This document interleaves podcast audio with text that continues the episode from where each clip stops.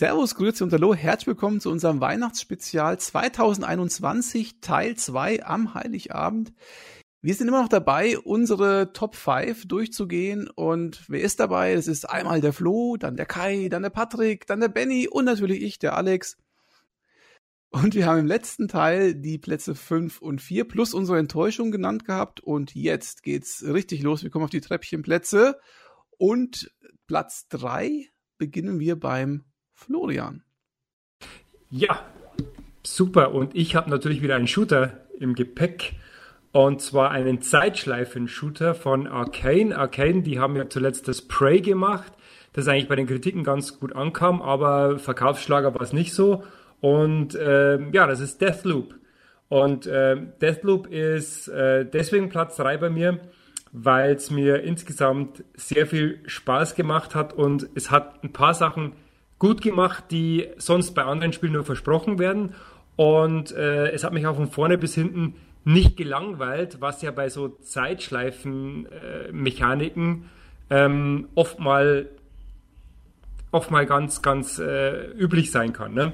Also erstmal, äh, Deathloop ist, ist, spielt so in, auf einer Insel und die Prämisse ist eben, dass man ähm, auf dieser Insel, äh, ich glaube, es sind acht Persönlichkeiten äh, die muss man ausschalten tatsächlich, um äh, diese Zeitschleife zu durchbrechen. Man weiß am Anfang keine Ahnung, warum das jetzt so ist, was der Hintergrund ist. Man weiß nur, man hat eine Gegenspielerin auf dieser Insel und, und diese äh, acht Persönlichkeiten, die müssen weg. Und ähm, es ist wie so ein bisschen ein Puzzle, das man langsam entschlüsselt und äh, in jeder Loop also die Loop ist eingeteilt in, in, in vier Abschnitten, äh, in vier Tageszeitabschnitten am selben Tag und die Loop ist immer ein Tag. Und man spielt sich in ähm, für Arcane typische Spielmechaniken. Das heißt, man hat so ein bisschen eine, es ist eine, eine Art von Sandbox in, äh, in bestimmte Levelabschnitte eingeteilt. Und äh, das Coole daran ist, ist nicht nur äh, die Story und das, dieses langsame Entschlüsseln in welcher Reihenfolge man diese Persönlichkeiten denn aus dem Weg räumen kann, sondern ähm, es ist auch, dass das Deathloop es schafft, dass es wirklich den Spieler das, das Spiel so spielen lässt, wie er es will. Und es wird ja immer stark versprochen, so, du, du kannst spielen, wie du willst, ne? das Spiel passt sich dir an. Aber bei Deathloop stimmt, stimmt es wirklich. Man kann es wirklich als Stealth spielen oder als, als der typische Rambo. Und das Spiel verändert sich. Und, und dadurch, dass man in pro Loop immer mehr lernt und immer mehr Wissen sammelt, was denn passiert zu den einzelnen Tageszeiten in den einzelnen Levelabschnitten, ist es wirklich, also das hat mir echt viel, viel mehr Spaß gemacht, als ich erst gedacht habe. Ich habe es natürlich gekauft, weil ich so ein bisschen natürlich ein Fan von den Bethesda-Shootern bin. Ne? Also Bethesda ist ja immer mit Doom Eternal, Wolfenstein, haben, die haben ja immer so ein bisschen, sind so eine kleine Shooter-Schmiede geworden. Aber ähm, hat mir wirklich sehr, sehr viel Spaß gemacht. Bis zum Schluss ist mir echt nicht langweilig geworden. Vielleicht am Schluss ist dann so ein Tick, ist der Spieler schon ein bisschen overpowered. Also man hat am Schluss schon sehr, sehr viele Fähigkeiten und Skillpunkte gesammelt. Ähm, aber es wird wirklich nie langweilig und hat mir echt großen Spaß gemacht. Kann ich nur empfehlen. Deathloop von Bethesda. Kommentare bitte. Wundert mich, dass Nee, ich sage jetzt nichts dazu. Ähm, ich, habe, ich, ich habe festgestellt, dass es zu Deathloop gespaltene Meinungen gibt. Die einen finden es richtig gut, also richtig, richtig gut, und die anderen finden es so, naja, ganz gut, aber nicht äh, jetzt kein wirklich tolles Spiel. Und ich frage mich, woher diese Diskrepanz kommt. Ähm, bei dir hört sich ja jetzt eher so richtig gut an. Ja, also vielleicht nochmal, es hat auch einen Multiplayer-Modus und der Multiplayer-Modus ist so ein bisschen von, von Dark Souls geklaut. Das ist so ein Invasion-Modus. Also da kann man bei einem bei, dem, bei der Solo-Kampagne von einem anderen einsteigen. Und das dachte ich eigentlich auch, das interessiert mich gar nicht. Ich habe dann aber wirklich das mal ein bisschen gespielt und das war echt auch ganz lustig. Und ich habe dann bei mir dann auch das mal auf, also man kann das so einstellen, dass man das eigene Spiel erlaubt, dass jemand anderer einsteigt. Und das war echt ganz lustig. Der Patrick schuldet mir, glaube ich, immer noch so, ein, so, ein, mhm. äh, so, eine, so einen Einsteiger der, der schuldet mir einen Einsteiger, ne? Hatten wir mal geredet. Aber ist echt ganz, ganz lustig, hat auch eine eigene Progression im Multiplayer.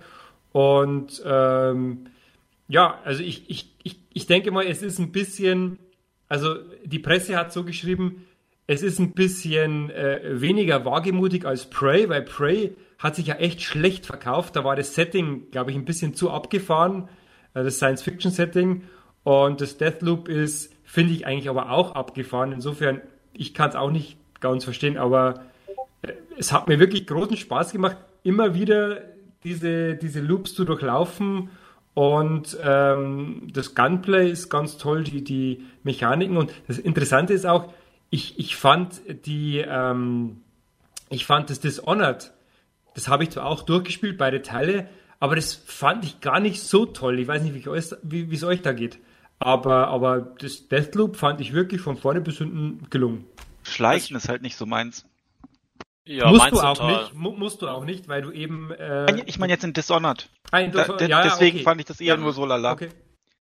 Ich schulde dir echt noch, mal. Äh, Flo, eine Runde. Also ich will es auf jeden Fall noch spielen. Das ist so ein Spiel, ich habe letzter, letzten Wochen nicht so die Zeit für sowas gehabt, weil das ist so ein Spiel, das will ich am Stück spielen, am besten ein paar Wochen lang, immer abends ein paar Stunden und dann äh, komme ich auf jeden Fall bei dir noch rein. Aber ich muss sagen, ich interessiert mich sehr, ich bin so ein Zeitschleifen-Fan und gleichzeitig auch ein Schleichspiel-Fan. Ich finde dann auch immer beides ausprobieren. Das Honor hat mir das gut gefallen, du kannst schleichen, du kannst aber auch, wenn du willst, per Action durch.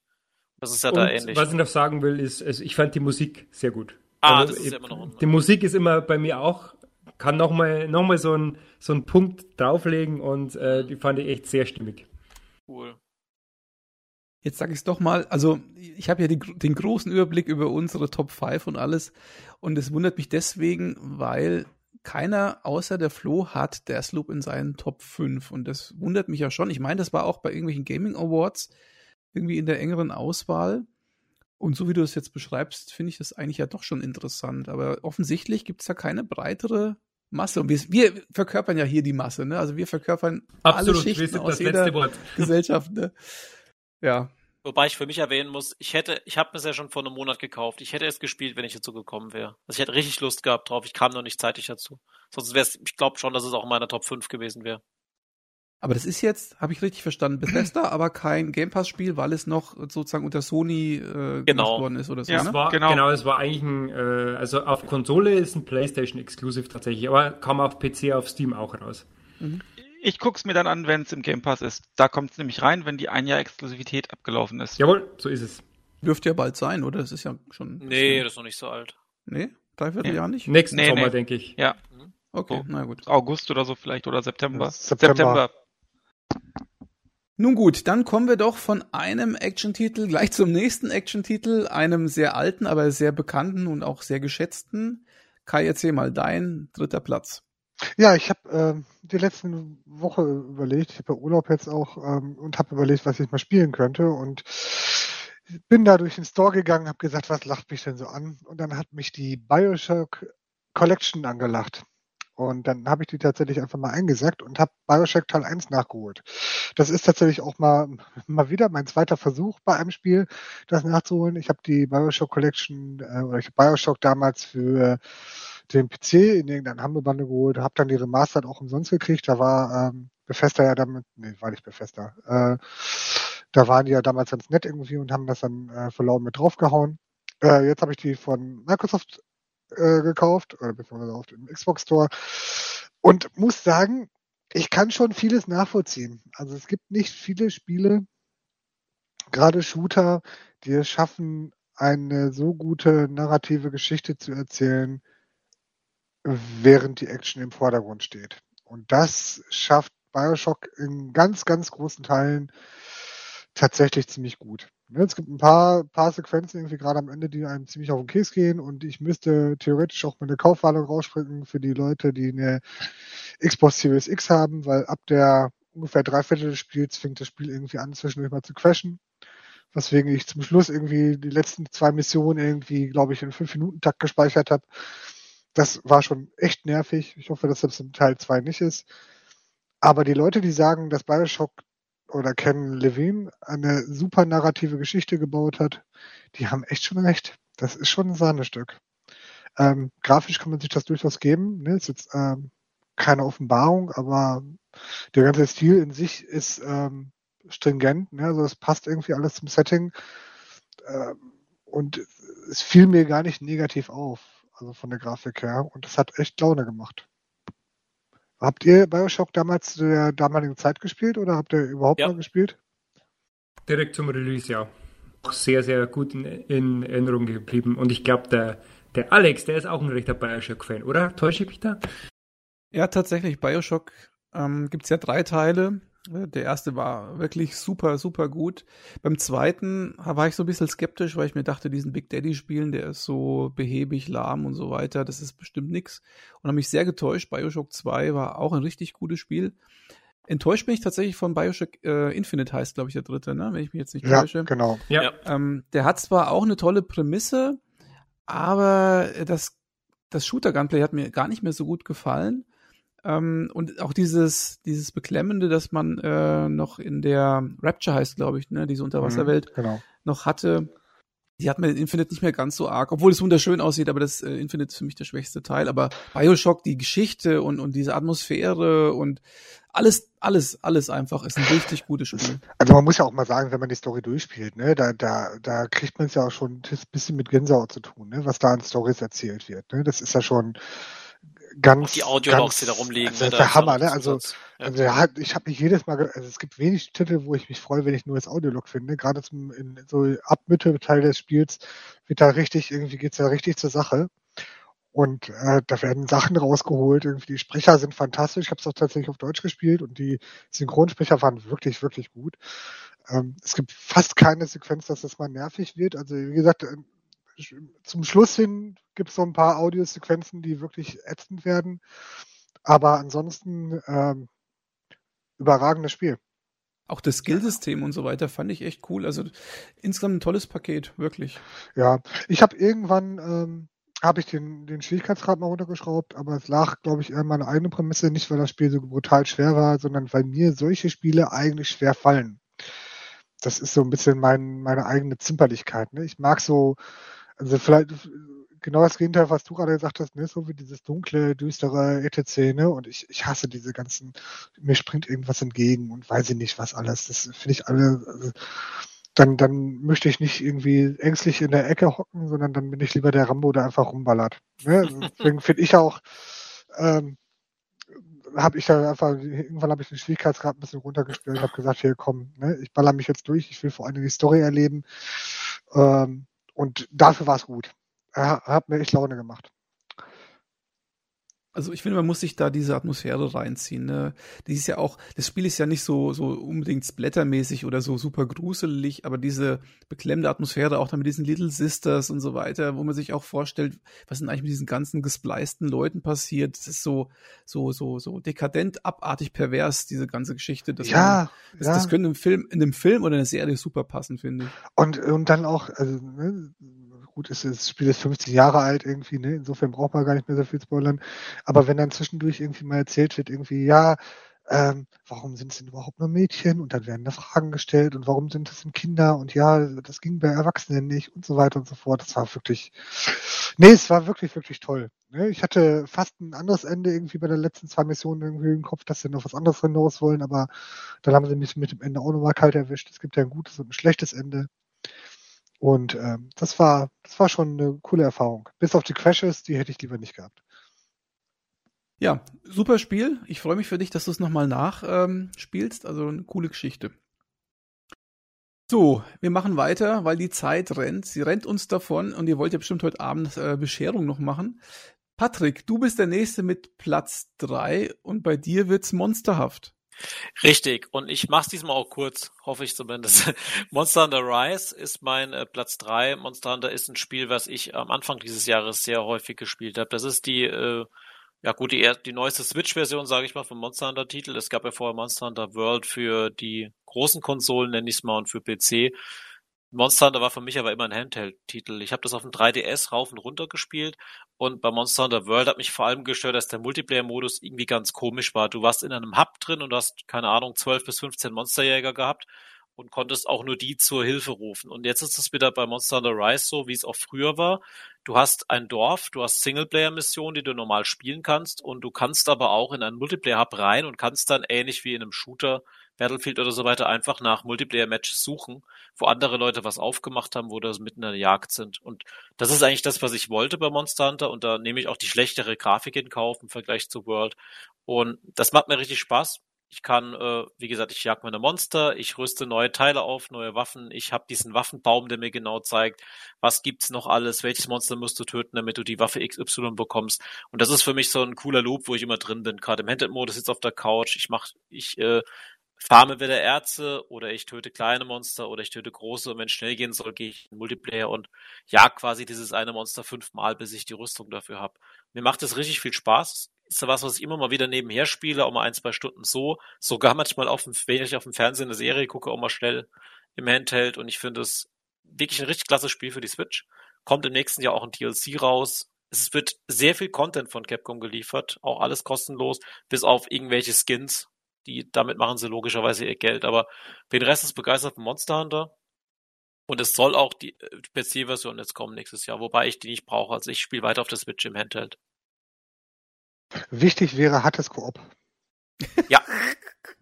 Ich äh, muss mich zu meinen Leidwesen gestehen. Ich habe es mit Sumo-Release gekauft und habe es 20 Minuten gespielt und seitdem liegt es hier rum. Und ich bräuchte ein Argument, um das wieder anzufangen. Ja, das ist ja, also die Sache ist halt die zum Thema Koop. Du spielst, es spielt, ist klar getrennt zwischen Singleplayer und Multiplayer.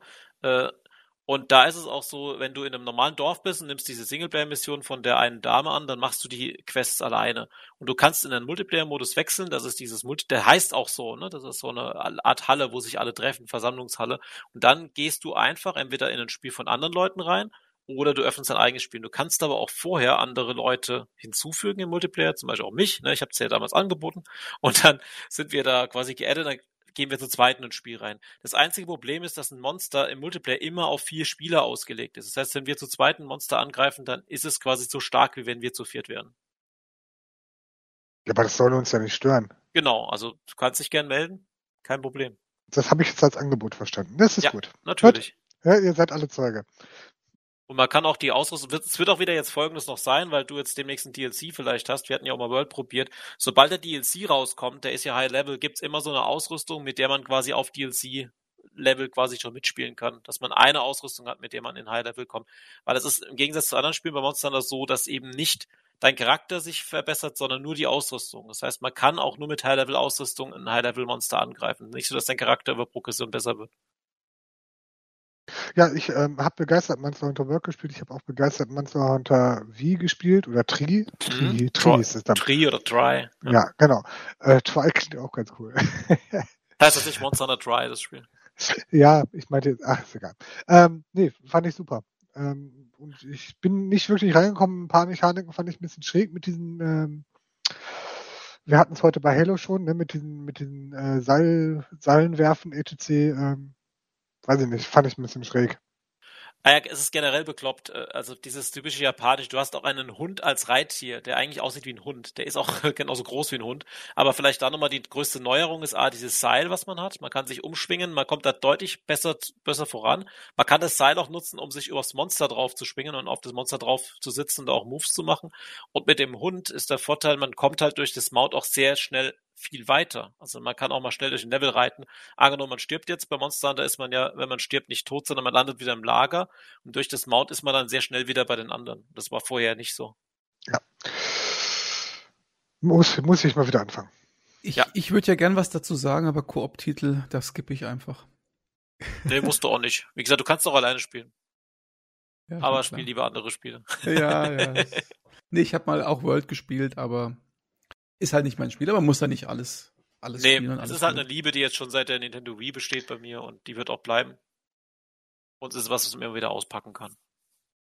Alex, ist das eigentlich ein generelles Koop-Problem oder betrifft es nur Spiele? Sorry. Ich, ich, ich glaube, ich, ähm, ich habe das Problem, dass ich immer an andere die gleichen Maßstäbe setze, an mich selber, wie an ja, mich selber. Und dann, dann bist du immer enttäuscht. ja, ja. Er, hat, er, er hat sich so mit Menschen. Okay. Gut, dann würde ich, wenn es okay ist, Patrick, gerne weiter ja. zu dem, der jetzt hier gerade reinge labert hat, weiterleiten, nämlich an den Benny.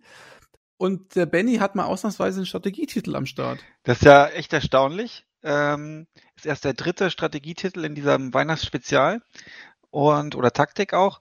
Und zwar ähm, Age of Empires 4. Hätte auch auf den vierten Platz gepasst, aber ich habe es auf drei gehoben. Ähm, das neue Microsoft war sehr aktiv, was die Age of Empires Reihe angeht. Mit der Age of Empires 1 Definitive Edition, die fand ich jetzt nicht so berauschend vom Remake her. Dann Age of Empires 2 Definitive Edition, die war super gemacht von den Entwicklern, die auch vorher schon Erweiterungen zur HD-Edition gemacht haben. Ähm, Age of Empires 3 Definitive Edition habe ich mir gerade erst letztens gekauft. Age of Empires 4 ist jetzt dann rausgekommen von, ähm, äh, von Relic. Also es wurde richtig vorbereitet von Microsoft, dieses Age of Empires Franchise. Age of Empires 2, meiner Meinung nach ja auch das beste äh, Echtzeitstrategiespiel aller Zeiten. Meine Meinung nachzuhören, meine überstimmte Meinung nachzuhören im äh, Strategiespezial. Recht ähm, überstimmt. Ne, ja, ja, bei einer, ja, also meiner Meinung nach natürlich nicht, aber also Age of Empires 4 ähm, hatte jetzt natürlich die Schwierigkeit, dass Age of Empires 2 sehr populär war, auch jetzt in den letzten Jahren nochmal einen richtigen Boost bekommen hat, auch durch Rage of Empires auf Rocket Beans TV. Die deutsche Szene ist gewachsen. Der weltbeste Spieler, The Viper, lebt jetzt in Deutschland, weil er eine deutsche Freundin hat, ähm, ist ein Norweger. Und also wirklich eine sehr aktive Szene, die das Spiel am Laufen gehalten hat und äh, hat wachsen lassen. Jetzt Age of Empires 4 rausgekommen. Man musste natürlich, denke ich, Dinge anders machen als das wunderhübsche, wirklich sehr gute ähm, ähm, Age of Empires 2 in der Definitive Edition. Und das hat man auch gemacht. Ähm, indem man jetzt den Schwerpunkt darauf gelegt hat, dass man erstmal mit weniger, noch weniger Völkern startet, die sich aber deutlich stärker voneinander unterscheiden.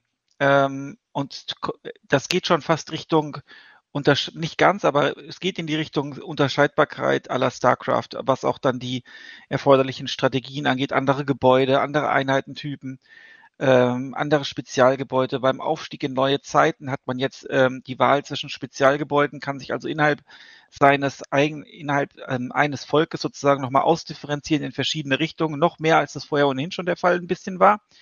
Ähm, über nur Forschung damals im, im zweiten Teil. Ähm, also grafisch fand ich es jetzt in den Previews eher so lala, mit so einem, ich sag mal, blassen, blasseren Comic-Look ein bisschen. Also geht so Richtung Comic-Look. Ähm, ich finde es jetzt insgesamt macht es ein sehr gutes Bild. Die Figuren finde ich teilweise nicht ganz so super.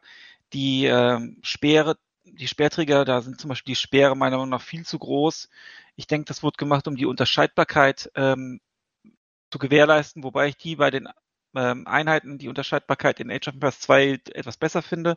Es gibt relativ viele kleine, ähm, man könnte sagen, Casualisierungen oder Quality of Life Verbesserungen, äh, dass zum Beispiel ähm, einmal angefangen, also wenn man Tiere jagt, sind die ja dann erstmal tot und werden dann sozusagen geerntet, die Kadaver. Und ähm, die sind immer verrottet in Age of Empires 2, die verrotten nicht mehr. Also es gibt so ein paar paar äh, Quality of Life Sachen auch. Super Spiel. Ich habe die ähm, schon viel gespielt, auch im Multiplayer, im Skirmish. Ähm, die Kampagne ist für mich eines der Highlights. Ähm, die widmet sich nicht ähm, einzelnen einzelnen Figuren, dass man irgendwie Genghis Khan ist oder sowas. Sowas finde ich sowieso immer bescheuert. Ich mag Heldeneinheiten generell nicht, ähm, sondern man spielt quasi die Geschichte nach. Also die haben richtig viel Geld scheinbar in die Hand genommen, haben Dokumentationen gedreht, die auf so einem Niveau von History Channel oder so und sowas sind, haben äh, und haben dann auch grafisch dann rein editiert, wie sah es damals dort aus, wo sind die Soldaten auf dem Schlachtfeld in Hastings und so rumgelaufen, haben das dann so gemischt mit einem, also man spielt quasi die Geschichte nach. Das finde ich ein, ein super Ansatz und es ist das erste Spiel, bei dem man nicht nur den Eltern sagt, dass man einen Computer kriegt, dass dieses Spiel wirklich Geschichte vermittelt. Also in diesem Ausmaß gab es das noch nicht. Man schaltet dann noch Videos frei, wie, wie wurden Bögen gebaut oder sowas in der Art. Also es ist echt klasse. Ähm, ja, dann hält das Spiel einen auch bei Laune. Man kann dann mit den, das nennt sich dann äh, Mastery Challenges, kann man sich dann auch aufleveln innerhalb der, äh, für die verschiedenen Völker ähm, dass man dann irgendwelche besonderen Aufgaben erfüllen muss und dann kriegt man irgendwie ein Icon für sein Profilbild oder sowas in der Art. Das auch hält einen bei Stange, dass man da viel rumprobiert. Die Karten sind toll. Ähm, viele Spiele auch aus, Star, aus der StarCraft und ähm, Warcraft 3 Szene sind auch zu Age of Empires 4 jetzt gewechselt, also Top-Spieler auch im E-Sports-Bereich. Ähm, Gerade auch die Enttäuschung bei den Blizzard-Spielen ist, spielt da auch eine Rolle und das Age of Empires 4 macht es einfach gut und es wird sehr spannend sein zu sehen, äh, wie es mit dem Spiel weitergeht. Also ich finde es äh, richtig klasse. Ich äh, werde dazu nichts sagen aus Gründen. Oh. ja, ein guter Mann, guter Mann. Ja. Ich werde dazu nichts sagen aus anderen Gründen. Oh. Und mein Satz ist nur, muss ich noch spielen, ist installiert. Ja, dann können wir ja gerne mal ein Multiplayer-Match auch machen, so 2v2 oder so. Hm, Wenn es mal endlich wenn ich das hab, Jahr mal ruhigere Tage hat. Ja. Ich, ich habe gute Erinnerungen an Matches gegen Vampiro. Ich sag nur Stronghold Crusader. Ja, da, da fehlt noch die zweite Runde. Da ich, Echt? Äh, fehlt noch, okay. Ja, ja seit, die, seit dem Spiel spiele ich jeden Tag Stronghold Crusader. Und es wird dir trotzdem ja. nichts nützen. Ja. Wahrscheinlich ja, dann, dann sei mir nicht böse, wenn ich jetzt mal zu mir selber überleite. Ja, weiter, weiter, immer weiter. Auf meinen Platz drei und der heißt Age of Empires 4. Nein! das ja Jetzt könnt ihr das gleiche nochmal hören. ja. ähm, ja, nee, ich, das, was du alles gesagt hast, das ist im Großen und Ganzen, du hast ausnahmsweise mal recht, das stimmt so im Wesentlichen. Ähm, du hörst mir sonst nur einfach nicht richtig zu. Ja, wahrscheinlich ist es das. Also für mich war ähm, es schwierig, ähm, Age of Empires 4 auf Platz 3 zu setzen, weil ich dem Spiel nicht genug Zeit gewidmet hat, äh, habe. Das Spiel hat eine, ich finde, ziemlich starke, man muss sich sehr viel einarbeiten, um das Spiel wirklich zu beherrschen, weil es durch die Völker, ich glaube 18 an der Zahl, meine ich, ähm, die sich doch stark voneinander unterscheiden, sowohl was, ähm, ich sag mal, den kriegerischen Part angeht, aber als, als auch Wirtschaft und Forschung. Man muss, wenn man Lust hatte, Multiplayer zu spielen oder auch nur im Skirmish, muss man eigentlich wissen, wie jede Fraktion funktioniert. Und sich das anzueignen und dann nicht wieder zu vergessen, wenn man ähm, paar Tage, Wochen dazwischen hat, das ist schon schwierig. Also ähm, ich habe dem Spiel eben nicht genug Zeit widmen können, um das in voller Gänze zu erfassen. Deswegen könnte es, hätte es auch sein können, dass es vielleicht sogar eine Platzierung höher bei mir gekommen wäre. Ansonsten unterschreibe ich das. Also ich finde es optisch, ich finde auch dieser Aufschrei, was die Optik betrifft, ähm, ungerechtfertigt also wenn du sie ungerechtfertigt fandest, Benny, also ich finde sie ungerechtfertigt. Ja, ich finde sie auch ungerechtfertigt. Das Spiel sieht teilweise echt wunderschön aus, wenn ja. man so diese Felder sieht, zum Beispiel wie die angelegt sind. Auch dieses Organische, wie sich ein Dorf zum Beispiel bildet, das gab es ja früher so in keinem, es gibt es glaube ich in keinem RTS irgendwie, dass es sich so organisch ähm, mit Wegen und so weiter bildet. Das ist schon richtig schön gemacht. Äh, was mir natürlich auch missfällt, ist so, wenn es ein bisschen übergroß wird. Zum Beispiel Pfeile. Ne? Die, die fliegen manchmal komisch in irgendeiner komischen physikalischen Bogen irgendwie so rum. Das sieht manchmal ein bisschen komisch aus, aber im Großen und Ganzen ist das schon sehr gefällig, was, das, was man da auf dem Bildschirm sieht. Und da kann man eigentlich nicht großartig meckern. Ähm, es übernimmt ja ein paar Sachen auch eigentlich so aus dem Vorgänger Age of Empires 3, muss ich sagen. Ne? Zum Beispiel, wer die Holländer aus Age of Empires 3 kennt, die haben ja auch eine gewisse Art und Weise gehabt, wie man Geld generiert. Und das findet man so ein bisschen auch tatsächlich in, in Age 4 wieder. Also es ist ein guter Mix aus verschiedenen Sachen, aus alter Tradition, aus neuer Tradition. Und ja, ähm, man muss natürlich auch dazu sagen, Relic hätte auch hätte es auch anders machen können, mehr so in Richtung Company of Heroes, wenig Basenbau und so weiter, aber das haben sie nicht gemacht, Gott sei Dank. Es ist im Kern ein Age of Empires und durch diese verschiedenen Völker hat man einfach auch noch diesen Mehrwert, den man einfach ja, bislang so nicht hatte, ne? Ich meine, du hast vielleicht in Age of Empires 2 20 Völker, was weiß ich, aber die unterscheiden sich ja dann doch nur in Nuancen und der Laie, der wird da fast keinen Unterschied feststellen. Insofern finde ich das, diesen Ansatz schon besser und ich gehe stark davon aus, dass da noch weitere Völker hinzukommen. Ja, ähm, ich hoff's. Ja, gehe ich stark von aus. Ja. Was, was jetzt, was, was die Kampagne betrifft, sind wir vielleicht nicht ganz einer Meinung. Also eine Sache möchte ich noch sagen, was die Kampagne betrifft. Ich höre ganz oft, dass Leute, die Age of Empires 2 beispielsweise gespielt haben, in ihrer Jugend viel historische Sachen aus diesem Spiel rausgenommen haben, sozusagen ihr Geschichtsunterricht damit aufgepeppt haben und so weiter, die dann plötzlich im Mittelalter voll fit waren und so weiter.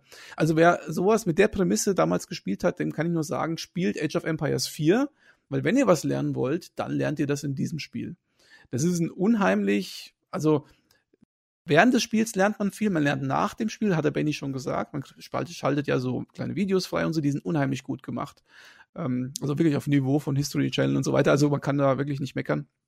Und ich habe da auch was gelernt dabei, ne? Also Kettenrüstung, bla bla bla, äh, die Falkner und so weiter, wo ich mir so denke, das ist ja wirklich äh, cool, dass man da so eine Art Mehrwert hat, nachdem man das Spiel gespielt hat oder das, die Kampagne oder die Mission gespielt hat. Was ich aber nicht ganz teile, ist ähm, die Dramatik und so weiter der einzelnen Mission ist nicht so hoch, ähm, dass ich sagen könnte, die Kampagne ist an für sich, also an für sich auf sich selbst bezogen gut. Das ist, manche Missionen sind ganz gut, manche Missionen eher so lala, aber es fehlt auf jeden Fall so ein stringenter Bogen, ein zusammenhängender Bogen. Man spielt immer nur so einzelne Schlachten nach, immer so 20 Jahre, 50 Jahre, 100 Jahre dazwischen, was weiß ich. Und ich vermisse jetzt nicht die, die einzelnen Charaktere, was du gerade angesprochen hast. Ich muss jetzt nicht unbedingt Saladin spielen, aber eine spannende Kampagne, die zusammenhängt das, wie in StarCraft, Warcraft und so weiter, das hätte ich schon gerne mal endlich mal im Age of Empires gehabt, weil letzten Endes äh, waren früher die Kampagne, war früher die Kampagne langweilig auf eine andere Art und Weise und jetzt ist sie auch nicht so viel besser. Das, was die Kampagne besser macht, jetzt ist eigentlich nur, dass man historisch was lernt dabei. So also ich, ähm, ja, also diese, diese, diese emotionale Dynamik hast du äh, überhaupt nicht in Age of Empires 4 weil der Spannungsbogen ist im Prinzip die Geschichte. Du hast historische Ereignisse, die sind manchmal sehr nah beieinander, manchmal weiter weg äh, voneinander und du weißt ja am Ende irgendwie, notfalls nach Neustart oder Laden oder so, gewinnst du. Das weiß man aber in jedem ähm, Echtzeitstrategiespiel. Weil es gibt ja keine Entscheidungswege so wirklich, sondern du weißt, ich gewinne. Das Einzige, was man mal hat, ist, dass man Einheiten mitnimmt oder halt auch nicht mehr mitnimmt. Aber du weißt nicht, so. wie die Story sich weiterentwickelt. Ne? Bei StarCraft weißt du nicht, wie die Story Bei sich StarCraft weiterentwickelt. Bei StarCraft weiß man es nicht, das stimmt. Da muss man Iron Harvest dafür spielen. Das ist ja auch ganz gut ist. Zumindest der DLC, der ist super, den habe ich durchgespielt, auch getestet. Ähm, mit, der, mit den Amis in Anführungsstrichen, das ist wirklich toll. Ähm, und die, wenn man jetzt so eine Art, ich sag mal, emotionalere Kampagne möchte, äh, mit einer durchgehenden Geschichte kann ich nur ganz, ganz massiv empfehlen, das habe ich auch getestet, ähm, äh, die neuen DLCs für die Age of Empires 2 Definitive Edition. Die habe ich alle, alle Missionen, alle, äh, also alle Kampagnen, insgesamt glaube ich sechs Kampagnen von beiden DLCs durchgespielt. Äh, Lords of the West und dann Dawn of the Dukes, auch auf, als, YouTube, ähm, als Videos, als Let's Play auf meinem Kanal, youtube.com slash Vampiro Gaming. Ähm, und äh, und gerade Dawn of the Dukes hat eine sehr, sehr durchgehende Kampagne, die einem sowohl die Geschichte äh, vermittelt, zum Beispiel von, ähm, von, von äh, Jan Žižka, da diesem, ähm, diesem Jan Hus Follower, sag ich mal, religiös und so. Und da ist auch ein bisschen Emotion dabei. Da weißt du zwar, dass du irgendwie gewinnst, weil es ist ja keine erfundene Geschichte, oder du weißt, du verlierst, aber letztlich gewinnt man ja so oder so immer irgendwie.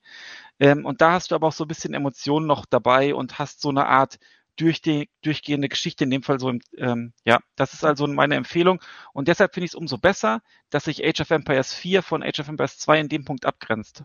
Hm. Also ich meine, das Problem ist halt auch, dass die Präsentation bei Age of Empires 2 auch bei 3 noch ein bisschen ziemlich dröge war. Er kann halt mit den Blizzard-Titeln in der Form nicht mithalten. Nee. Aber gut.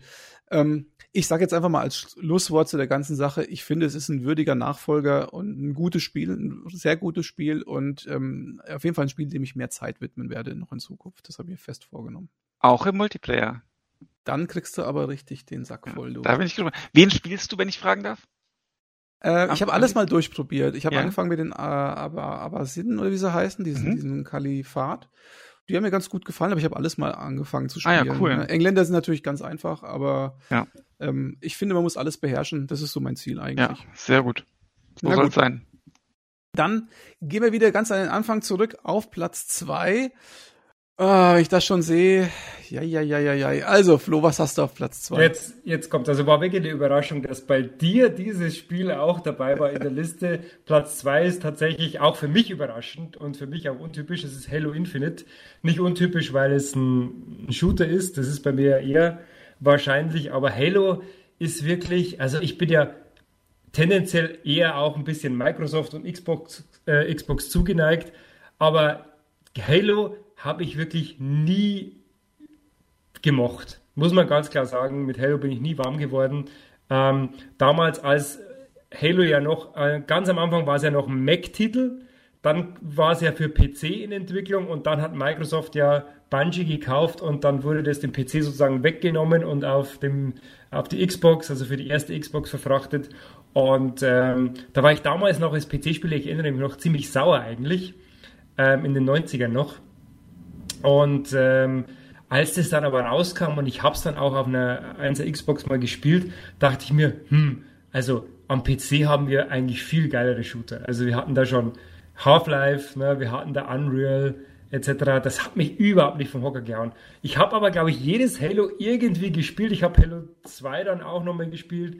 Halo 3 dann auf der Xbox 360 und ich glaube auch 4 und 5 hatte ich auch mal gespielt und bei jedem Halo hatte ich das Gefühl, hm, irgendwie hat mich das überhaupt nicht mitgenommen. Dann kamen schon diese komischen Clown-Gegner immer am Anfang, diese komischen Zwergen, die da komisch rumge äh, rumgeschrien haben und das hat mich überhaupt nicht mitgenommen. Halo Reach war tatsächlich das einzige, das habe hab ich noch positiv in Erinnerung, das war ein bisschen düsterer, das hat mir ein bisschen mehr gefallen, aber Nee, so und jetzt kommt dieses Halo Infinite. Ich dachte mir, Game Pass, alles klar, kein Problem. Installiert mal auf der Series X. Ich habe ja eine daheim stehen.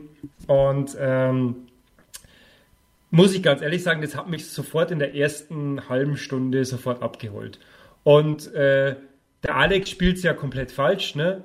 Weil er spielt ohne äh, Grappling Hook. Moment, Moment, Moment, der, Moment, muss ich reingrätschen, Flo. Das ja, stimmt ja. nicht mehr so. Ich oh, es stimmt auch, nicht mehr so. auch mit dem Hook, aber nicht so exzessiv, wie du das tust. Also wir hatten ja tatsächlich eine kleine Diskussion und äh, den Grappling Hook, den mochte ich bei Doom Eternal schon, weil das das ganze Spiel noch ein bisschen schneller gemacht hat und ich bin ja eh ein bisschen Speed Freak und Doom Eternal ist ja eins meiner äh, großen Lieblingsspiele auch im letzten Jahr gewesen und der Grappling Hook, glaube ich, der hat mich so ein bisschen in den Bann gezogen, um das so zu sagen und ähm. Ja, das, das, ganze Spiel hat, hat dadurch so ein bisschen, wurde so, war so ein bisschen der Kickstarter für mich in dem, in dem Spiel. Und ähm, dadurch, dass die Open World, ich, ich mag ja Open World eigentlich nicht so gerne. Ich mag nicht so gerne diese eine Map einfach so äh, ab, abgrasen. Ne? Da muss man wieder irgendwie eine Mission erfüllen, wo man wieder zehn Blumen sammeln muss, etc. Das ist bei Halo Infinite sehr okay, weil es ist Open World Light. Das, das gefällt mir sehr. Äh, es gibt ab und zu mal einen Außenposten, dann gibt es wieder so ein paar, ähm, paar äh, stärkere Gegner, so besondere äh, Ziele, die man ausschalten muss und dann wieder eine Story-Mission machen. Alles sehr schön gemacht.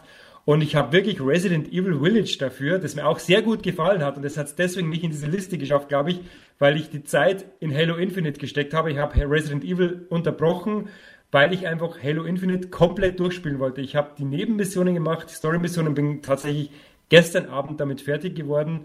Ähm, ein Kritikpunkt tatsächlich, es hat die schlechtesten Bosskämpfe, die mir seit langem untergekommen sind, aber trotz diesem großen Makel eigentlich schafft es das Ding auf, auf Platz 2 und äh, ja, äh, man sieht auch, dass Microsoft da ein bisschen einen Baukasten aufgebaut hat, der die nächsten fünf Jahre, glaube ich, noch herhalten muss, denn ähm, da ist schon sehr viel äh, DLC-Kompatibilität, Story-DLC, eingeplant und ja, Koop ist auch noch nicht dabei. Das war ein bisschen Kritikpunkt für Alex jetzt nicht natürlich, der ist ja ein Koop-Muffel.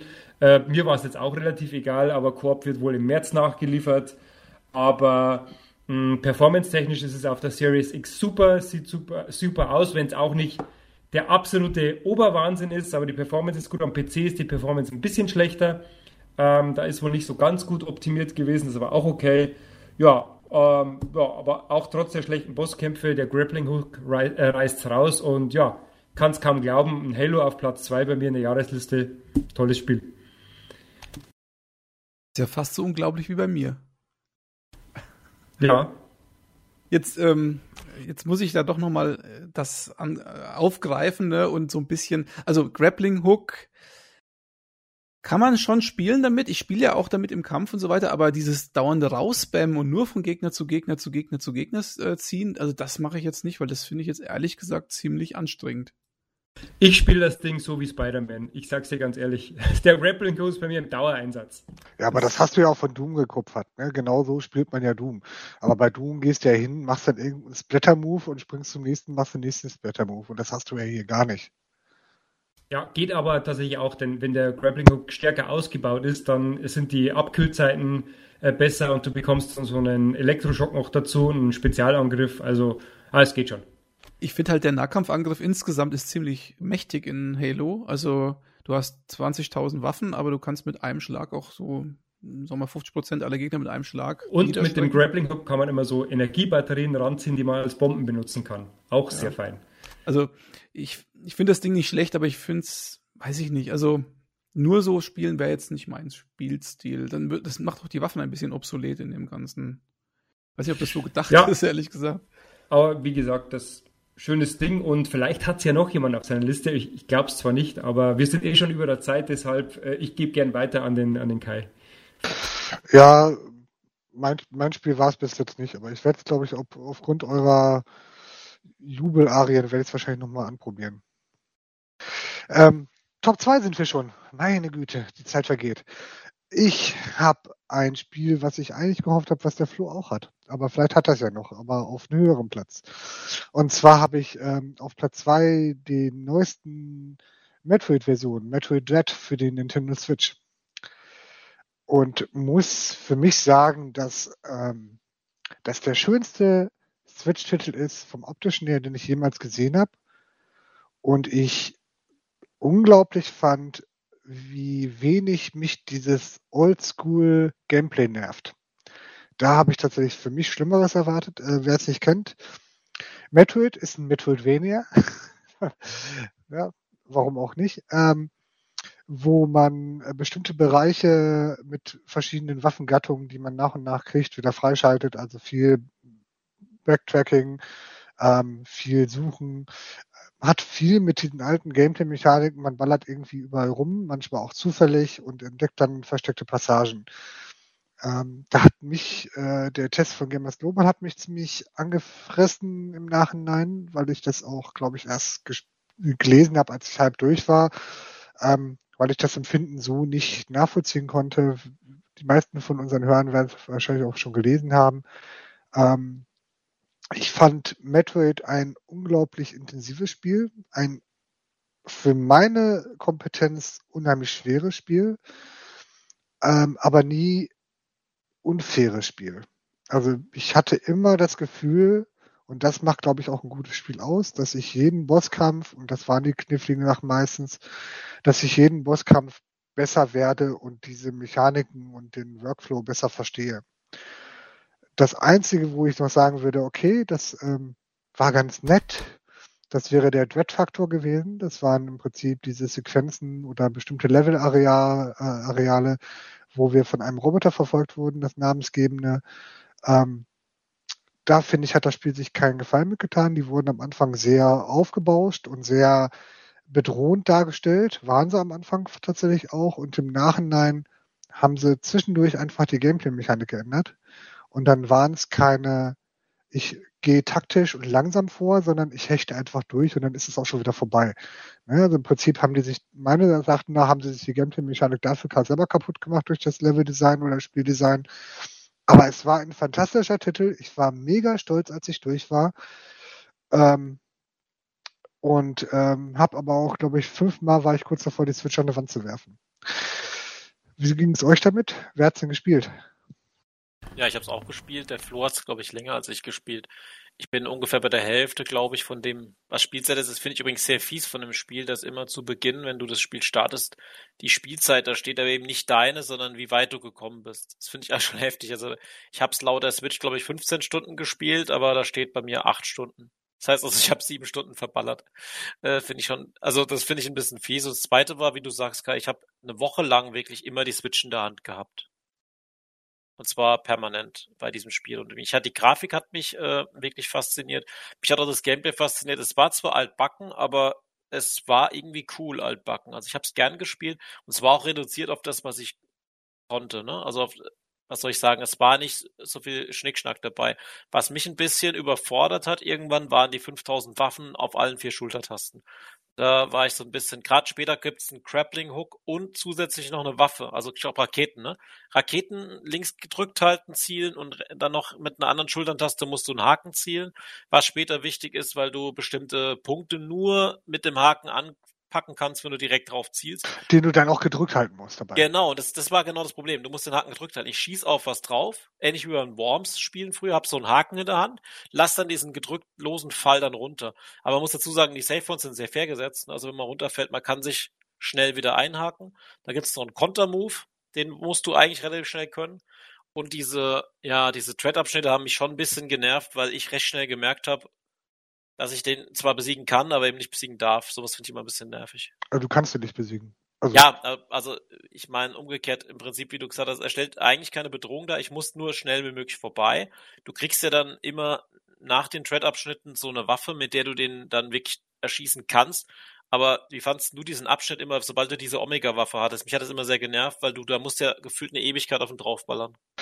Ähm, ich fand das relativ cool, weil es da einfach analytisch wurde. Ne? Du musstest halt noch mal ein bisschen durchgenügt, das Level, musstest gucken irgendwie, okay, wo ist eine Sequenz, wo ich das kann. Ne? Mhm. Es gibt äh, das Level-Design äh, ist wirklich gut, auch in der Hinsicht. Es gibt immer einen Punkt, wo man das machen könnt, ähm, wo ihr diese lange Gerade habt, um den, um den abzufeuern. Gibt's immer. Das äh, ging faktisch gut. Das mit dem Blocken Kontern hast du recht. Das Spiel hat mehr äh, negative Effekte. Ähm, gerade in der, in, der, in der Steuerung, ähm, in der Steuerbelegung, ne, auch dass es irgendwie dich mit 20 Millionen Items äh, entgegenwirft, die auch, wo auch drei, glaube ich, irgendwie kurz vor Schluss kommen. Ne? Das ist einfach ein bisschen obsolet. Aber dann äh, lassen wir es mal damit bewenden. Das war mein Platz zwei. Fand ich einen schönen Überraschungsviertel und ich mhm. war sehr erstaunt, dass es mir so gut gefallen hat und dass ich es durchgeschafft habe. So. Da bin ich auch ehrlich gesagt sehr erstaunt, dass du es durchgeschafft hast. Hätte ich dir nicht zugetraut. Also kleine Anekdote am Rande. Mein Sohn, mein Kleiner, der ist 20, ähm, der hat dann nach mir die Switch übernommen und hat mir das mit einem vollständig auf schwer durchgespielten Spielstand zurückgegeben mit 100 Prozent. Die Kinder April. haben einfach eine bessere Motorik als wir. Ne? Ja, das, das habe ich, so habe ich auch rausreden. Vielleicht ist er auch einfach tatsächlich kompetenter. Naja. Weiter zum Patrick. Patrick, du hast was auf Platz zwei mitgebracht, mhm. Das wir schon bereits hatten, wenn ich es richtig sehe. Ja, und ich habe eine herrliche Überleitung, denn was Kai gerade erzählt hat, in beiden Punkten möchte ich dieses Spiel mal kurz einleiten. Ich verrate so nicht den Titel, aber ich verrate ihn gleich. Ich habe äh, vor kurzem ein anderes Spiel gespielt, und zwar Donkey Kong Country äh, im Super Nintendo Classic-Modus. Und das war mit der Tochter meines Kumpels, weil mein Kumpel hat zu mir Folgendes gesagt an der Geburtstagsfeier, pass mal auf, spiel doch mal eine Runde Donkey Kong mit meiner Tochter, ich habe die Geduld nicht für das Spiel. Und dann haben wir zusammen Donkey Kong Country gespielt, zu zweit, man wechselt sich ja immer ab, einer ist Didi, einer Do Donkey. Und äh, sie hat dann nach einer halben Stunde den Level zum ersten Mal geschafft und war ganz stolz. Er hat gesagt, Mensch, da muss man ja gucken, wo ein Gegner ist, da muss man gucken, wo man springt, wo die Liane ist. Sie war wirklich stolz darauf, dass es geschafft hat. Hat zu mir gesagt, oh, das, das hat echt Spaß gemacht, dieses, ne, dieses Spiel. Und dann bin ich im Kopf wieder zurück auf Dark Souls gekommen, was ich im Mai gespielt habe diesen Jahres, sagen wir mal von Mai bis August. Dark Souls 1, was Flo vorhin schon erwähnt hatte, ich war echt angetan von Dark Souls. Und das Erlebnis, was äh, die Kleine mit dem Donkey Kong Country hatte, das hatte ich mit Dark Souls auch, es mich zurückerinnert hat an Phasen, von Videospielen, wo du wirklich lernen musstest, wie ist ein Level aufgebaut, wie sind die Gegner drauf, wie komme ich da durch. Das war früher oft so, mittlerweile ist es fast gar nicht mehr so. Also die meisten Spiele heutzutage sind da relativ casual-mäßig. Ist vielleicht auch ganz nett, wenn man mal im Feierabendmodus ist, aber ihr habt ja schon gesagt, die jungen Leute wollen auch manchmal eine Challenge haben. Und Dark Souls ist ein Spiel, was genau das macht. Man muss den Level kennen, sonst kommt man gar nicht klar. Man hat oft eine Falle, in die man reintappt beim ersten Mal, die manchmal auch sehr lustig ist. Ich erinnere an Sans Fortress zum Beispiel an diese Stelle. Und äh, Dark Souls ist von dem Grundgerüst, also es war das erste Spiel aufgebaut wie ein Gemälde. Also man hat im Prinzip ein Haus, nenne ich es mal, mit zehn Etagen und jede Etage ist ein Level und man kann eigentlich immer wieder ins andere Level zurückkommen. Und es gibt, glaube ich, auch der Kai hat, hat mal ein Foto gepostet, es gibt ja tatsächlich ein Gemälde von Dark Souls 1 als Welt, wie stark die auch zusammenhängt. Man schaltet immer mehr Abkürzungen frei, man kommt immer wieder in die Mitte zu diesen ähm, Feuerbandschreien. Und ich finde jetzt, äh, ich will es vielleicht auch ein bisschen differenziert betrachten, hier so zum Flo. Der Flo hat jetzt viel über Gameplay erzählt. Ich will es einfach mal von dieser, dieser Zuschauerebene auch mal erzählen. Ich finde, das ist einfach äh, wundervoll aufgebaut vom Weltdesign her. Ne? Ich finde auch diese Metastory, die Idee hatte ich zumindest bei dem Spiel. Wenn ich das Spiel entwickelt hätte, hätte ich es sogar als Auflösung gemacht. Am Schluss ist ein höheres Wesen da und du bist in einem kleinen Puppenhaus und läufst als Charakter durch so kleine Puppenhauswelten. Er beobachtet dich dabei und lacht sich kaputt, wenn du immer stirbst. Ähm, und ich bin der Meinung, die echte Metastory von Dark Souls ist der Fall, dass du als Spieler Teil des Spiels bist weil viele Charaktere, die du triffst in dem Spiel, viele NPCs, die sitzen an irgendwelchen Stellen und haben aufgegeben. Das ist natürlich der Technik geschuldet. Die NPCs bewegen sich nicht wirklich bei dem Spiel. Aber da sitzt zum Beispiel ein Ritter ganz am Anfang am Feuer, hat eine Anfängerrüstung an und sagt zu dir, äh, ja, geh ruhig da hoch, geh ruhig nach Blytown, du wirst irgendwann aufgeben und dann bist du eine Hülle, genau wie ich. Ne? Auf Englisch heißt you, you are getting uh, hollowed. Und später triffst du einen Charakter, der zu dir einfach sagt, don't you dare go hollow, please, please do that, please uh, hold on.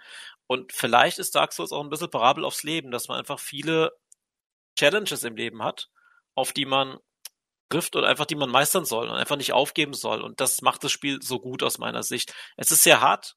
Es hat einen Bosskampf, den der Flo vorhin gesagt hat, Ornstein und Smog, an dem saß ich drei Stunden.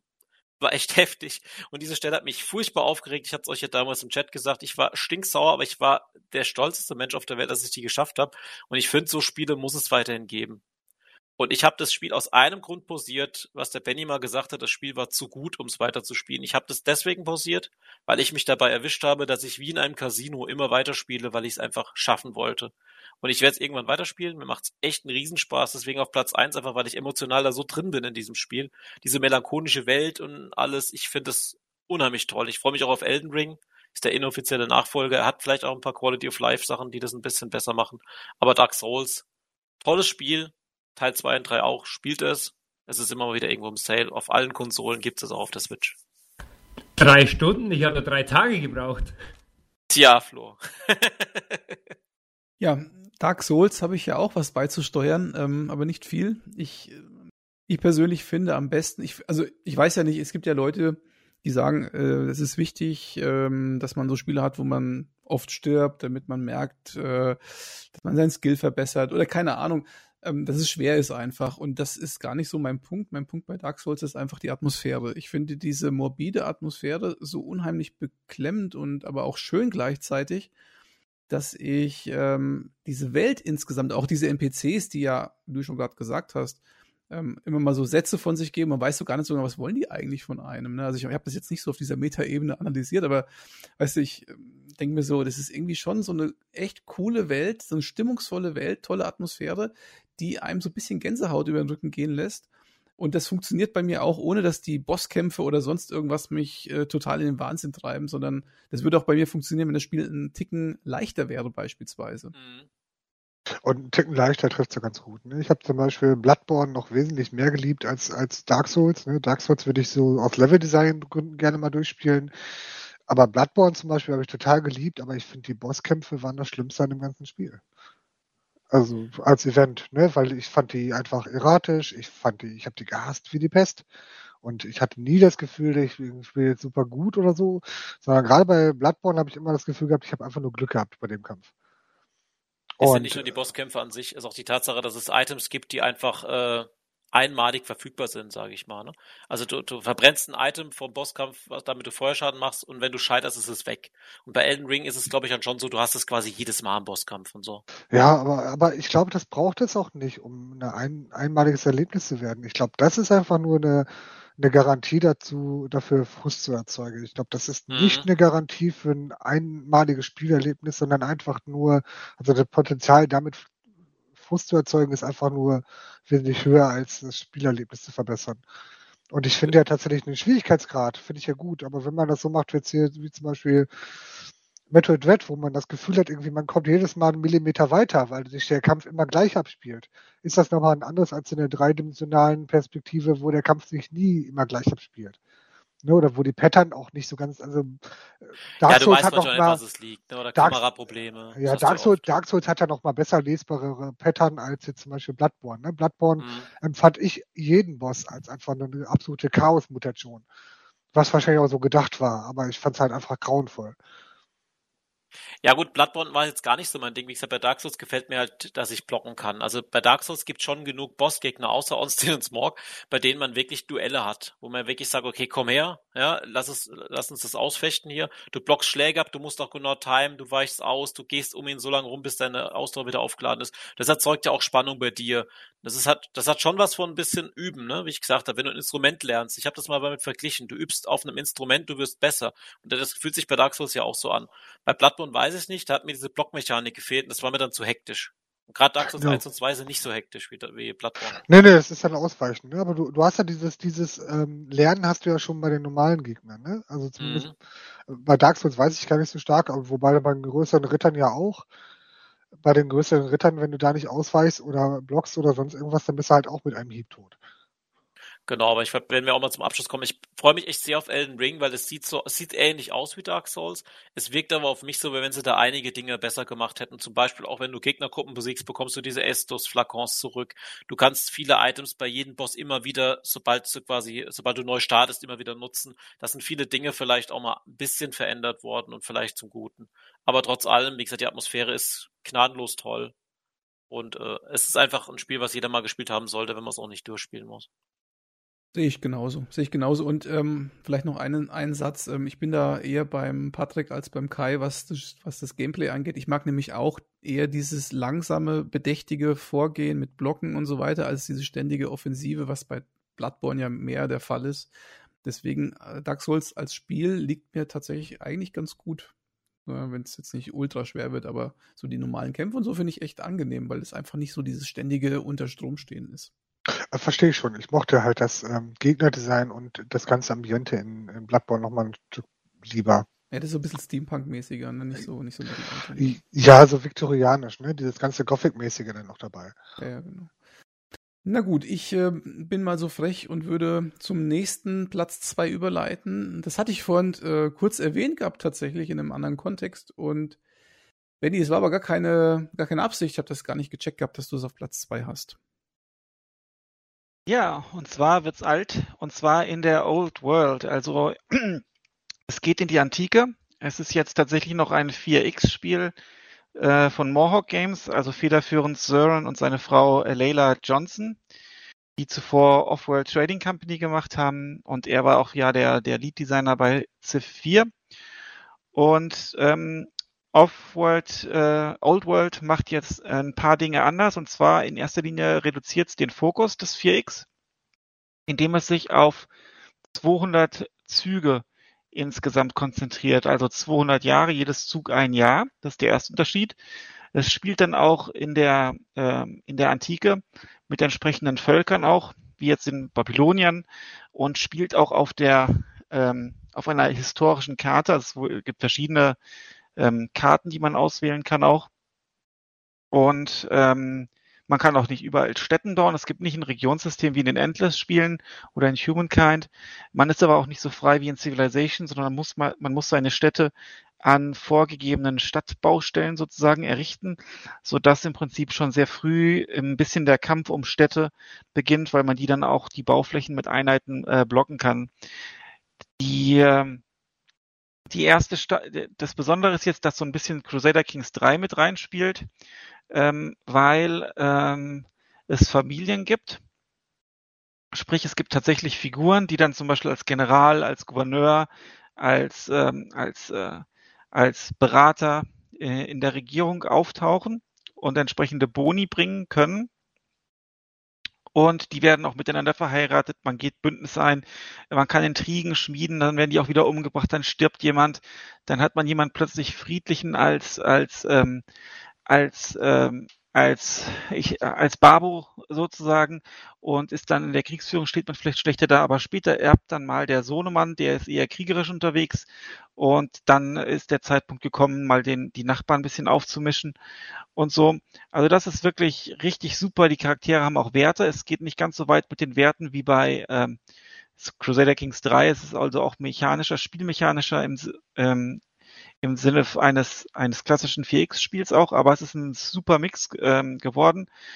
Ähm, es gibt Stadtteile, die man bauen muss, wie in ähm, ursprünglich Endless Legend, jetzt ja auch äh, Civ 6.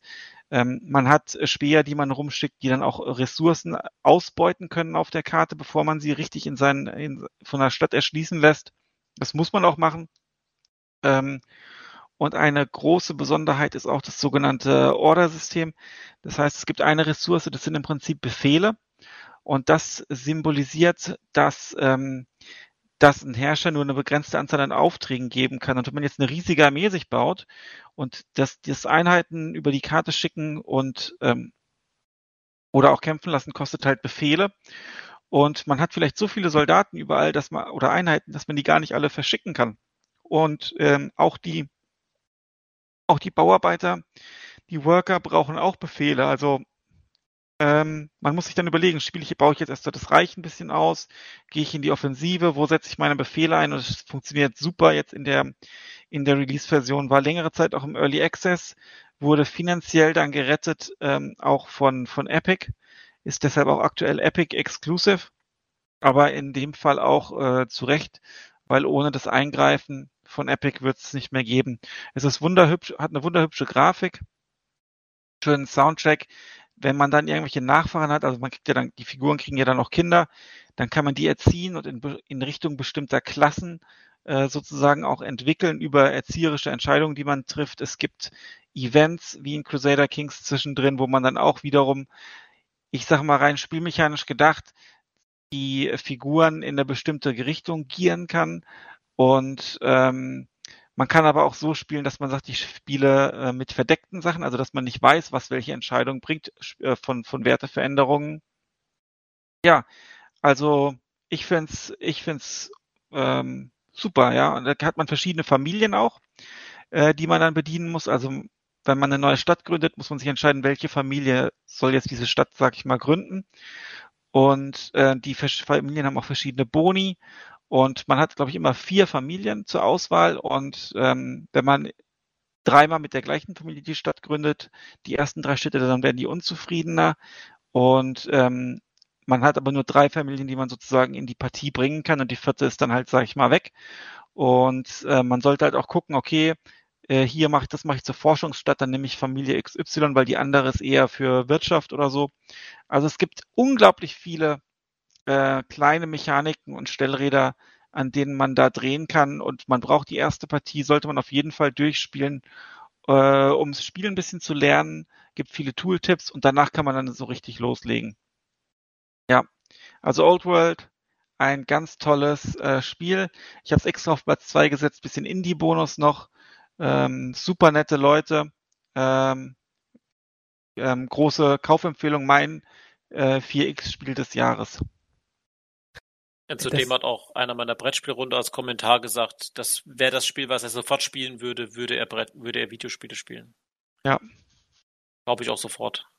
Also Voreck-Spiel des Jahres ist natürlich ein großer Titel, muss man schon sagen. Naja, also so ich, groß war das ja nicht, ne? Ja, aber also ich muss ehrlich sagen, ich kann ja nur von meinen Erfahrungen sprechen. Ich hatte es ja vorhin kurz angedeutet. Ich hatte mir gerade jetzt überlegt, Benny, was hat mir eigentlich an Old World nicht so gut gefallen und ich glaube, es waren unter anderem diese, diese Zwischeneinblendungen, diese Quest-Entscheidungen, wo ich mir mhm. dachte, im Endeffekt, also ich kann nur von der Version reden, die ich spiele, im Endeffekt ist es auch egal, was ich jetzt da wähle. Es geht immer nur irgendwie darum, einen Bonus zu bekommen. Den kriegt man vielleicht gleich oder später, aber im Endeffekt kriegst du halt irgendwas. Und es ist keine echte Entwicklung der Welt, die sich durch diese Quest-Entscheidung ähm, in irgendeiner Form durchzieht. Das war das eine, was mir nicht so gefallen hat. Ich weiß, ich weiß es nicht mehr genau. Kai, kannst du das noch irgendwie zusammenfassen? Ich würde auf jeden Fall sekundieren, dass das Spiel an allen Ecken und Enden versucht, deine Aufmerksamkeit zu erreichen und dich mit Sachen nervt, die einfach eine so krasse, also so, so wenig eine Rolle spielen, dass es ähm, einfach nur noch nervt und man sich einfach nur noch belästigt wird. Das war so mein krasser Eindruck irgendwie sogar in den ersten zwei, drei Spielstunden. Mhm. Äh, ich weiß nicht, ob das besser geworden ist oder ob das äh, ausgemerzt wurde, aber das Spiel hat an allen Ohren, ach, guck mal hier, ey, hallo, äh, mach mal hier, drück mal da. Und dann ist es immer nur so ein Nonsenszeug gewesen und das hat mich echt angeschränkt. Also genervt war ich nie und ähm, ich hatte auch das Gefühl, dass alles, was ich mache, äh, kann auch negative Konsequenzen machen, wenn ich es versaubeutel. Also sowas wie irgendwelche, ähm, irgendwelche Sachen entscheiden, die dann keine Auswirkungen hatten, haben. Das hatte ich eigentlich praktisch gar nicht. Ähm, und auch die Events haben mittlerweile zumindest, es gibt ja jetzt viel mehr Events als noch im Early Access und die Zahl wächst ja auch weiter. Die haben schon krasse, können krasse Auswirkungen haben, wenn sie zum Beispiel auch andere Reiche betreffen. Ob du jetzt dich zum Beispiel an einem, an einem Umsturz beteiligen willst beim Nachbarland, in einem Nachbarland und ähm, und sagen wir mal, du verträgst dich nicht mit gut mit der Person, die da der, die da der ähm, Chef sozusagen gerade ist, und dann unter, dann äh, unterstützt du den, den, die, der sich den Thron krallen will, den Erben zum Beispiel oder eine andere Familie, dann sitzt die auf dem Thron und dann werdet ihr quasi Verbündete und könnt dann zusammen jemand anderen platt machen. Also das hat schon ganz massive Auswirkungen. Ich finde sowas schön, wenn sowas aus der Gameplay-Mechanik kommt. Ne? Wie zum Beispiel bei Civ 3 haben sie damals diese ähm, Kulturwerte eingeführt. Und diese Kulturwerte haben dazu geführt, wenn du grenznah viel Kultur aufgebaut hast, dass die drüberliegenden Städte dir zu dir übergewandert sind, weil sie von dir mehr beeindruckt waren. Das war ein schönes System. Das hatte wenig mit Politik und mit irgendwelchen Entscheidungen oder sonst was zu tun, sondern es war eine Spielmechanik, die sich auf die Welt ausgewirkt hat. Und sowas hätte ich gerne mehr. Und da hatte ich nicht das Gefühl, dass Old World da so eine große Rolle spielt. Das, was du jetzt gerade geschildert hast, klingt cool, aber wenn das so eine mechanische oder so eine so eine Sequenz ist, die dann irgendwie kommt oder auch nicht kommt, wenn du gerade Glück hast, dann finde ich das nicht so geil, weil ich will eigentlich, dass das eine Konsequenz aus meiner Entscheidung ist. Naja, du kannst dich halt so oder so entscheiden, dann im Prinzip, wenn dann so die Events kommen. Ähm, ja, genau, aber die Events aber, müssen vorher kommen. Ich kann das nicht, ja. ich kann nicht darauf hinarbeiten. Weißt du, was ich meine? Naja, du hast dann, doch, du kannst in gewisser Weise schon. Du kannst ja selber mit deinem Spymaster, sage ich jetzt mal, auch äh, Attentate anzetteln zum Beispiel und dann selbst dafür sorgen, dass der andere Herrscher verschwindet und jemand anderes erbt. Also wie in Crusader Kings zum Beispiel. Das geht schon. Ja, aber ich kann ja nicht sagen, okay, der da drunter ist. Also da wird es dann sehr mikromäßig, ne? Da muss ich gucken, wie, wie ist denn mein Verhältnis zu deinem zu eventuellen Thronerben, wenn man das nachgucken kann. Das weiß ich gerade gar nicht. Ja. Und, und dann dementsprechend planen. Das ist tatsächlich cool, das, da stimme ich dir zu. Aber wie ähm, gesagt, ich, ich würde gerne auf einer größeren Ebene würde ich das gerne steuern. Ja. Darf ich da kurz reingrätschen, weil ich glaube, wir bewegen uns jetzt schon sehr im Detail und wir haben doch keine Zeit. Ja. Ja, also ich finde super, ihr solltet beide mal ganz dringend äh, die Release-Version jetzt spielen oder die gepatchte Release-Version mittlerweile und dann machen wir mal zu dritt einen Old World Podcast. Jörg Leubel ist gerade auch ganz begeistert, der hat das gerade jetzt ähm, präsentiert bei Spielvertiefung. Gut, das werden wir uns im Hinterkopf behalten und gehen jetzt zu meinem Platz zwei. Ein alter Bekannter, nämlich aus dem letzten Jahr, ich glaube letzten Jahr auch schon Platz zwei gewesen. Und zwar auch ein Strategietitel, aber einer der besonderen Art, nämlich Kingdom Two Crowns. Und ähm, bevor jetzt alle äh, von, von vor Langweile vom Stuhl fallt, möchte ich noch hinterher äh, hinten anfügen äh, mit dem DLC Northlands. Ob das die Sache jetzt für euch besser macht, weiß ich nicht, aber ähm, ist jedenfalls der erste tatsächliche kostenpflichtige DLC und Northlands bezieht sich natürlich auf so eine Wikinger- ähm, Ebene. Und das ist natürlich was für ein Benny, wenn ich mich jetzt nicht völlig täusche. Absolut richtig. Genau. Und ich bin ein großer Kingdom-Fan und das ist jetzt auch übrigens, jetzt kommt der Koop-Titel, den ich mit Abstand am meisten gespielt habe. Meistens oder fast immer mit meinem Sohn. Und ähm, ich muss ehrlich sagen, ist echt eines der schönsten Spiele, die ich so in den letzten Jahren, ich habe da beim letzten Mal, glaube ich, schon viel drüber gesprochen, ähm, jedenfalls gespielt habe. Und äh, Northlands macht die Sache für fünf Euro oder was das kostet, ähm, nochmal spannend, zumindest für mich. Und ich habe es mir dann auch so gleich gekauft für PC, PS4, Xbox und für Switch. Und haben wir gedacht, jetzt hast du fast jede Plattform. Ich glaube, ähm, Smartphones äh, habe ich noch ausgelassen, aber ansonsten habe ich das überall. Northlands ganz kurz zur Spielmechanik für den einen oder anderen, den es interessiert. Ähm, wie gesagt, es ist ein Wikinger-Szenario ähm, mit äh, auch nordischen Göttern. Und äh, die Neuerungen sind so im Wesentlichen, dass wir jetzt nicht mehr unsere Basis mit echten Mauern ähm, abschirmen können vor diesen sogenannten Greeds, die uns ja immer nachts überfallen. Ist übrigens auch Kingdom, wenn man so möchte, im, im Kern ein Tower Defense Spiel, wenn man das ganz runterbricht. Und diese Mauern gibt es nicht mehr. Es gibt jetzt nur noch Holzpalisaden in verschiedenen Stärken. Und diese Holzpalisaden sind bei Weitem nicht so stark wie die ehemaligen Mauern. Aber dafür können wir unseren Wikingern jetzt äh, Schilde in die Hand drücken. Und zwar allen, auch den Handwerkern und allen möglichen. Und Speere. Und die können sich jetzt auch gegen die Greeds wehren, sind noch nicht sofort tot aufgrund des äh, Schildes und des Speeres und so weiter. Und vor allen Dingen kann man die ähm, dann kurz vor der Nacht in, ähm, in einen sogenannten Schildwall bringen. Und die gehen dann sozusagen mit einer kleinen Armee und ihren Schildern so in Schildwaldstellung und äh, ja, kämpfen gegen die Greeds. Und das gleicht so ein bisschen die Mechanik aus, dass eben diese ja, Steinmauern eben nicht mehr vorhanden sind. Man hat da viel mehr in dem Sinne zu tun, weil man ja sozusagen jetzt dann von Mauer zu Mauer rennen muss und die Leute immer in den Schildwall bringen muss. Ähm, und da ist zum Beispiel ein gutes, schnelles Pferd ganz wichtig. Das zweite, was mit dabei sind ähm, Götterartefakte. Man kann jetzt nämlich zum Beispiel Thors Hammer bekommen oder Lokis Speer. Und diese Artefakte haben ganz spezielle, ja, Fähigkeiten, die das Spiel für mich sogar ein bisschen bisschen zu einfach machen. Also das Spiel ist nicht einfach. Ich bin jetzt in meinem Let's Play auch zweimal schon gestorben, aber ähm, wenn man überlegt, das erste Kingdom war ein richtiges Roguelike, also wenn man da gestorben ist, war alles ver verloren, musste man komplett von neu anfangen. Und jetzt in Kingdom Two Crowns wird es eigentlich von Mal zu Mal ein bisschen einfacher, weil ähm, also, also in der Grundversion von Two Crowns, dann startet man halt wieder auf Insel 1 und hat aber alles mehr oder weniger noch und kann dann gleich sein Schiff bauen und, und zu der Insel fahren, wo man gestorben ist. Und jetzt mit diesen Artefakten wird es noch ein bisschen einfacher, da stirbt man noch weniger und im Winter hat man noch ein paar Möglichkeiten, nicht an, an Geldnot zu krepieren und solche Sachen.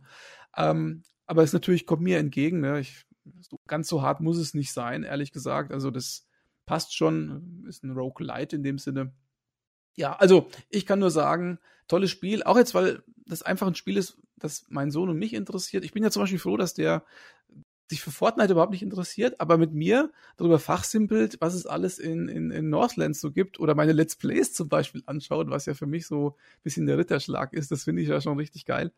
Insofern, ja, ist mein Platz zwei Total cooles Spiel. Kostet wirklich nicht viel. Auch dieser DLC war echt günstig.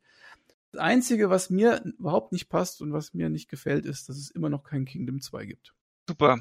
Also ich habe ja das Grundspiel viel gespielt und ähm, das, dieses Spiel hat auch diesen Zauber, finde ich, von der Atmosphäre her und lädt einen ein auch zum Experimentieren, weil es nicht alles so ganz klar erklärt. Man kann rumprobieren und ähm, ja, ist absolut super. Dein Let's Play ist auch sehr gut. Wie war nochmal dein Kanal? Ähm, der heißt Thossies Spielwiese. Ach. Ähm, ja, kann man finden, wenn man möchte. Sehr gut. Aber in letzter Zeit eher äh, Masters of the Universe äh, Figuren ja. auspacken. Die Masters-Wiese. Die Masters-Wiese, genau. Die Motu-Wiese. Ja. Also, Hat sonst keiner gespielt von euch oder außer der Ben? Leider oder? nicht. Also das ist auch so ein, so ein Spiel, das glaube ich, ich glaube, das wird mir ganz gut liegen, aber irgendwie bin ich noch nicht dazugekommen. Also das setze ich mal auf die Liste. Ich habe es mal ausprobiert, habe aber nicht verstanden, was ich überhaupt machen soll. Genau, ich habe es runtergeladen, aber das ist auch sowas, mal kurz, ich find, weiß nicht, ob ich die Optik, es schreckt mich immer noch ein bisschen ab, obwohl das ja auch sehr mhm. charmant sein kann. Die Optik schreckt mich nicht an, aber das Spiel holt mich überhaupt nicht, also holt mich wenig ab. Ich hab dann, bin dann ein bisschen rumgeritten, ein bisschen Geld angesammelt, habe dann irgendeine Palisade gebaut, habe aber überhaupt nicht verstanden, was ich machen soll oder wo das, was so intelligent wäre, jetzt zu tun. Das Spiel hat halt vom Einführung her zumindest die Version, die ich damals gespielt habe, echt wenig gehabt. Ich habe es immer noch auf Steam irgendwo rumliegen. Du musst mal äh, mein Let's Play schauen können. Ich weißt, was aber ist. ich, ich habe tatsächlich aufgrund deiner Empfehlung habe ich mir das Spiel mal irgendwann gekauft. Ja. Und dachte so, hey, Tower Defense liebst du doch eigentlich und das ist ja so Base Tower Defense, aber eigentlich raff ich das Spiel nicht. Es ist wirklich schade, weil das Spiel ist eines der wenigen Spiele, ich meine, ich breche natürlich jetzt eine Lanze für das Spiel, ist ja klar, bei meinem Platz zwei, aber trotzdem, also ich kenne kaum Spiele, die so wenig Interface haben und trotzdem so spielbar sind, weil es, das Spiel hat ja de facto außer diesem Geldsack überhaupt kein Interface. Du, du, du hast ja. nix. Und trotzdem ist das total, also eigentlich, ne, total eingängig. Ja, das ist faszinierend, aber, wie die das geschafft haben. Aber ich rede ja jetzt aus meiner Erfahrung heraus oder beziehungsweise aus meiner Historie heraus und das ist jetzt auch tatsächlich schon über ein Jahr her oder so, dass es war, ne, keine Ahnung mehr, vielleicht tue ich da auch Unrecht, aber ich stand da und dachte so, ja und was jetzt? Und das war dann der Moment, wo ich aufgehört habe. Wenn mir das Spiel nicht sagt, wie ich Sachen optimiere, habe ich wenig inneren Antrieb, dann irgendwas zu machen, weil ich, weil ich es einfach nicht verstanden habe. Äh, das, das Spiel sagt auch wirklich gar nichts. Also äh, du lernst dann so Sachen kennen, du bleibst auf einer Wiese stehen, plötzlich, plötzlich äh, geht der Kopf vom Pferd runter und es isst und ist danach schneller. Aber du hast gar keinen Hinweis darauf, sondern du musst es quasi dir selber denken, oh, ich bin auf einer Wiese, vielleicht hat das Pferd ja Hunger, ich bleib mal stehen. Oder man trinkt gerade ein, ein Bierchen oder so und bleibt deshalb stehen. Also die Gameplay-Mechaniken muss man tatsächlich auch es, es gibt so einen kleinen Tutorial-Geist, der sagt, bau mal hier eine Mauer, mach mal das, mach mal das. Hat man so einen Eremiten aufgesammelt, sagt er, geh mal mit dem Eremiten zum Turm, dann baut er einen besonderen Turm draußen, so, so Kleinigkeiten gibt's. Aber man muss schon sehr viel selber entdecken und, und, und fest, ja, einfach rausfinden. Aber ganz ehrlich, wenn du, du findest das irgendwann mal raus, wenn du dem Spiel Zeit gibst dafür. Ich verstehe, wenn man das nicht machen möchte oder nicht kann, aber wenn man das tut, dann lernt man die Mechaniken irgendwann kennen und dann weiß man sie und dann kann man damit was anfangen. Also es ist nicht so schwer, aber. Es ist das Demon's Souls der Tower Defense Spiele. Wahrscheinlich. Man muss alles selbst rausfinden. Ja, das, das ist ja so, bei Demon's Souls ist die Mechanik einfacher, ne? Heißt, ja, Also vielleicht muss ich wirklich den Alex mal eine ruhige Minute einfach beiseite nehmen. Oder Kai, wir spielen es im Koop. Das können wir auch gerne Das machen. können wir machen. Da ja, bist ja. du da richtig heiß drauf. Sehr gerne. Na gut. Dann machen wir mal, jetzt kommt Tata und wir beginnen mit unserer letzten Runde, nämlich Platz eins Und wir beginnen mit Flo. Und Flo, ich glaube, du hast da was auf Platz eins. das haben wir heute schon mal gehört.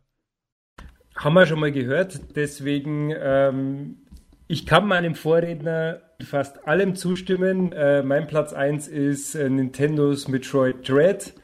Und äh, für mich ist es deswegen Platz 1, weil es in diesem Jahr das beste fertige und vollständige Spiel des Jahres war. Ne? Das ist so ein, so ein typisches, so ein klassisches Konsolenspiel, wie es früher gemacht wurde. Es ist, ähm, hat nicht irgendwie so DLC-Ecken, hat auch jetzt kein Online, kein Koop. Es ist einfach ein vollständig 100% ausgereiftes Spiel, wo jede Mechanik passt. Und mit jeder Mechanik ist für mich sogar diese EMI-Sequenzen, also mit diesen Robotern, die man eigentlich nicht töten kann, die man eher umgehen muss und ausweichen, selbst die haben mir Spaß gemacht, weil ich bin da zwar auch oft gestorben, aber dadurch, dass das Spiel wirklich anders als zum Beispiel ein Dark Souls dich wirklich sofort wieder zurücksetzt, wo du gerade in der Tür reingegangen bist, ne, ist das eigentlich kein Problem. Und es, eigentlich fand ich diese Emis, es war eher so ein bisschen eine Auflockerung. Es, es hat mich aufgelockert, weil es mich auch ein bisschen nochmal so ein bisschen Stresslevel und, und ich fand es dann auch ganz gut und ich war sogar bei den Quicktime-Events dann schon ein bisschen besser. Ähm, nichtsdestotrotz, um davon jetzt mal wegzukommen, das Metroid Dread ist immer fordernd, aber es ist immer genau, und der Kabi hat es glaube ich auch schon gesagt, es ist immer genau unter dieser roten Nervlinie. Es, es fordert dich immer, aber es nervt dich nie. Und ich habe, glaube ich, kein einziges Mal wollte ich die Switch wegschmeißen. Vielleicht einmal, aber es ist wirklich genau auf den Punkt getroffen und die Bosskämpfe, jetzt kommen wir zu den Bosskämpfen, denn liebes Halo Infinite Team, so macht man Bosskämpfe. Ja, nicht, nicht irgendwie bei Halo Infinite, da wird dir irgendwie eine völlig overpowerte Figur mit viel Schilden und viel Lebensenergie hingepflastert und du musst irgendwie draufballern und äh, sondern hier und es ist anders als in Dark Souls oder vielleicht in Bloodborne, wo irgendwie, wo du ganz mühsam diese Muster lernen musst, um dann doch wieder platt gemacht zu werden, sondern das sind hier ausgeklügelte Phasensequenzen, wo auch ein bisschen, ähm, es ist ein bisschen, es sind alternierende Muster drin, aber auf die kann man sich einstellen und äh, die sind schwierig, aber die kann man meistern. Und ähm, was für mich aber auch spricht, oder was für das Spiel auch von, von meiner Sichtweise auch spricht, ist, ich habe das ganze Spiel wirklich komplett nochmal doppelt durchgespielt. Also ich habe so gemacht, wie, wie dein Sohn, ich habe es nochmal auf Hard durchgespielt. Ich habe 100% Items äh, rausgespielt und das kommt so selten vor bei mir bei einem Spiel. Ähm, da passt wirklich alles und, und deswegen ist es mein Spiel des Jahres und äh, ich hoffe bitte, es kommt nochmal 2D-Metroid, denn es hat eigentlich geheißen, das ist so ein bisschen der Abgesang auf die 2D-Metroid-Ära. Es kommt wohl jetzt wieder Metroid Prime, das mir auch ganz viel Spaß gemacht hat, damals auf der, auf der Wii noch. Ähm, aber absolut tolles Spiel und äh, jederzeit wieder zum Vollpreis. Ähm, wirklich, ich, ich, ich, ich stelle es auf meinen Altar der ersten Plätze in, in, diesen, in diesen Jahresendlisten. Ja. Ich würde gerne mal drei Sachen nochmal nachreichen. Ähm, die, die, erste ist, ähm, dass ich glaube, dass das Spiel nochmal gewinnt, wenn man es nochmal auf 100% und auch schwer, also schwer weiß ich gar nicht so unbedingt, aber diese 100% Items, ähm, die brauchst du ja zum Spielen nicht. Das ist total obsolet. Ne? Du hast so viele Raketen, die kriegst du in deinem Leben nicht mehr los. Also ja. auch wenn du einfach nur mit, mit äh, offenen Augen durch die Welt läufst. Aber ähm, die bieten die relativ Brainfuck-mäßige Puzzle-Klamotten in der Welt mit den Fähigkeiten an. Wie ja. du an bestimmte Raketen drankommst, das ist tatsächlich nochmal ein eigenes Spiel im Spiel. Respekt, ja. wenn du da alleine drauf gekommen bist. Ich muss mal meinen Sohn fragen, ob er einen Guide benutzt hat oder so. Aber ich habe zwei, drei Stellen gesehen, wo so ein Brainfuck-Moment war und ich dachte, boah, nee, habe ich überhaupt keinen Bock nee, drauf.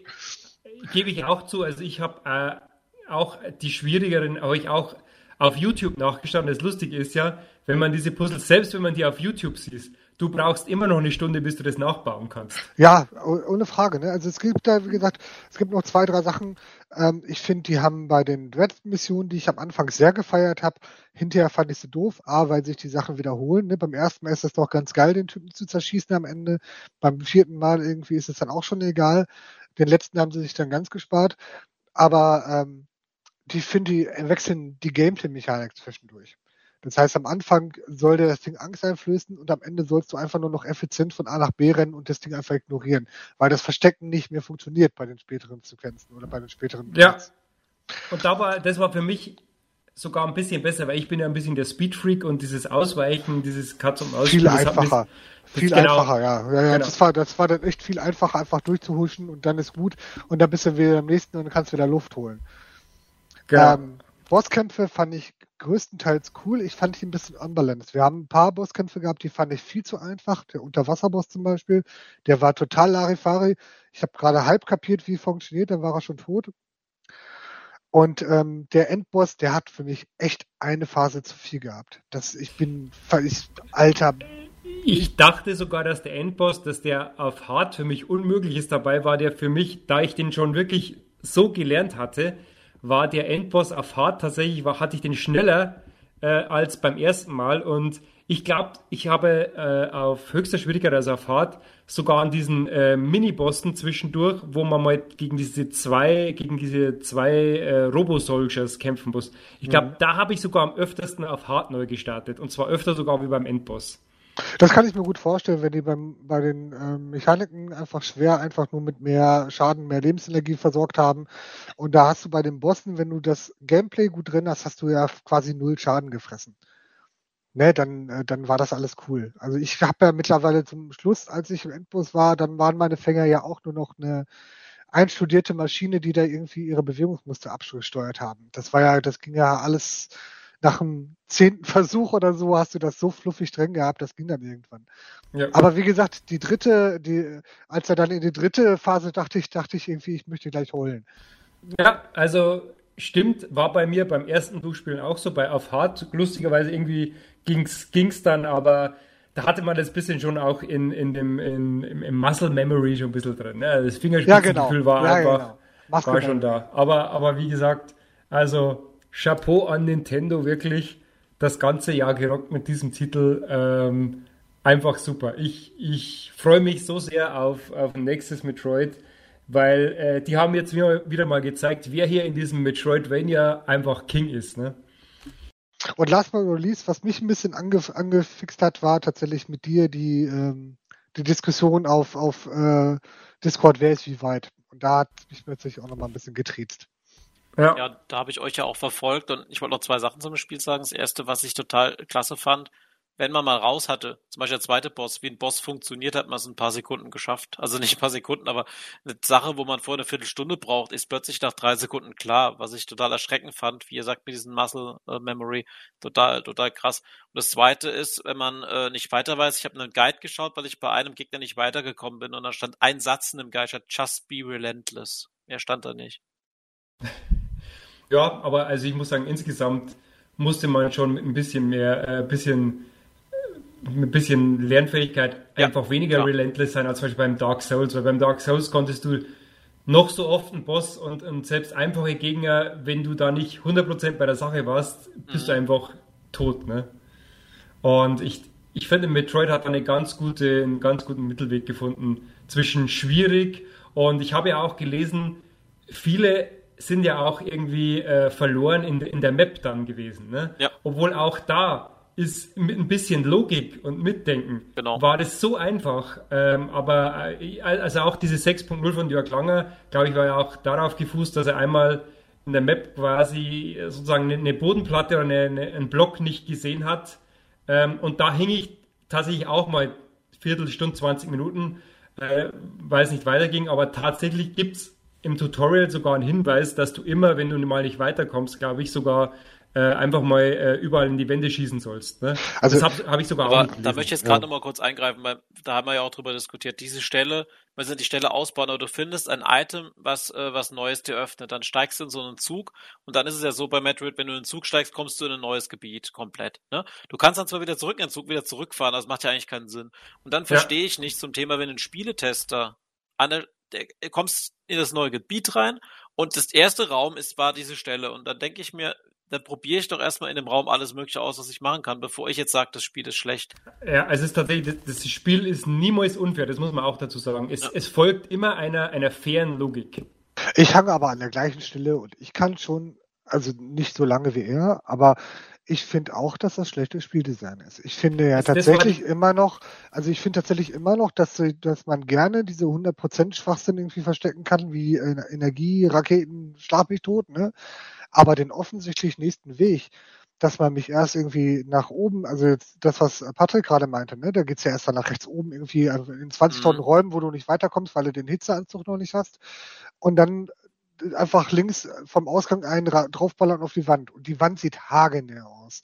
Also klar, wenn du nah dran gehst, dann siehst du, dass dahinter noch ein Raum ist, ne? Geschenkt. Man kann sich das schon irgendwie andeuten.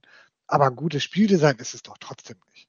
Ich würde aber sogar sagen, das war, es war die einzige Stelle, die ein ja. bisschen grenzwertig war, aber ansonsten, also wie gesagt, mein Spiel des Jahres, da gebe ich meinen Haken drunter. Wie gesagt, das ist auch die einzige Stelle, an der ich mal gehangen habe und nicht weiter wusste, wo ich lang musste. Ansonsten habe ich immer gewusst, wo ich ungefähr hin muss. Aber das fand ich, da würde ich Jörg Langer sekundieren und sagen, das hätte nicht sein müssen, das ist schlechtes Spieldesign. Klar, aber es ist ein Unterschied, ob ich ein Spiel privat spiele, ob ich ein Spiel teste. Ja, aber wenn man einen subjektiven Test macht und der tatsächlich nicht weiter, aber das ist wieder eine andere Geschichte. Richtig. Okay. Na gut, ähm, dann möchte ich auch einen Cent dazugeben wenigstens. Also für mich ist es der Fehlkauf des Jahres gewesen. So.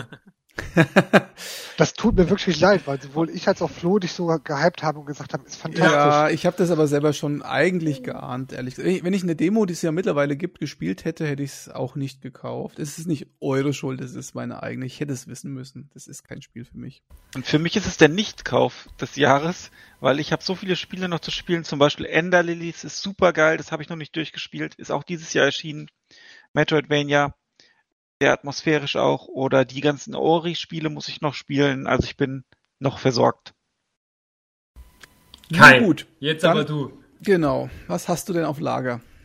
Ja, und ich bin äh, hart enttäuscht von Flo. Ich habe das dem Alex schon in der kurzen Vorbesprechung gesagt, ne? Dass als er sagt irgendwie, dass der Flo und ich nur ein Map haben, ein Match haben.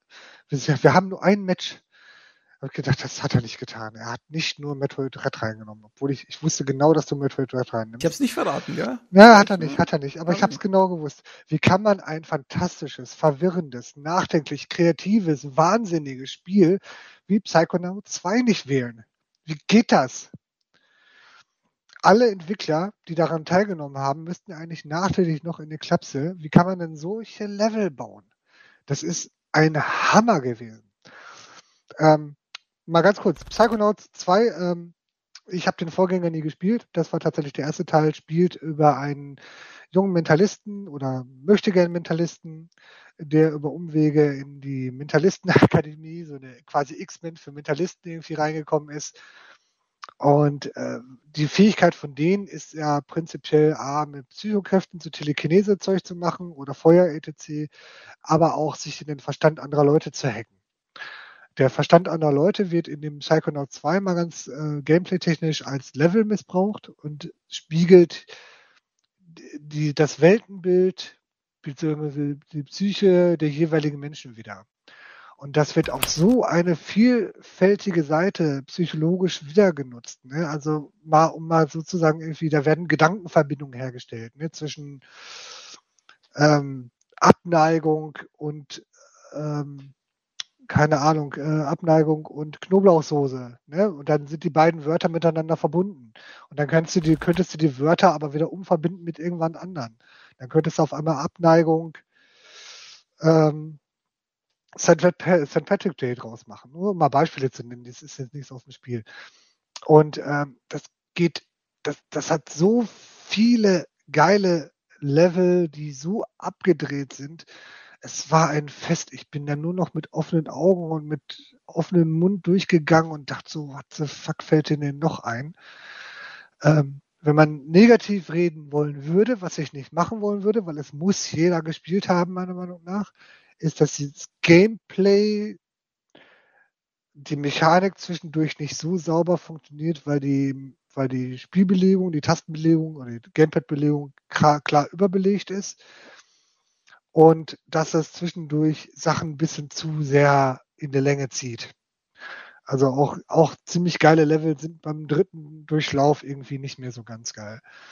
Aber ansonsten, das ist ein derartiges Feuerwerk gewesen, das habe ich noch nicht erlebt. Also, also, aber mit zwischendurch krass nachdenklich. Ne? Es ist ganz viel witzig und ganz viel lustig und allen drum und dran, aber auch ganz viel nachdenklich, wo er Sachen mit der Psyche seiner Lehrerin angestellt hat und die auf einmal irgendwie von einer verantwortungsvollen Frau zu einer Spielsüchtigen gemacht hat.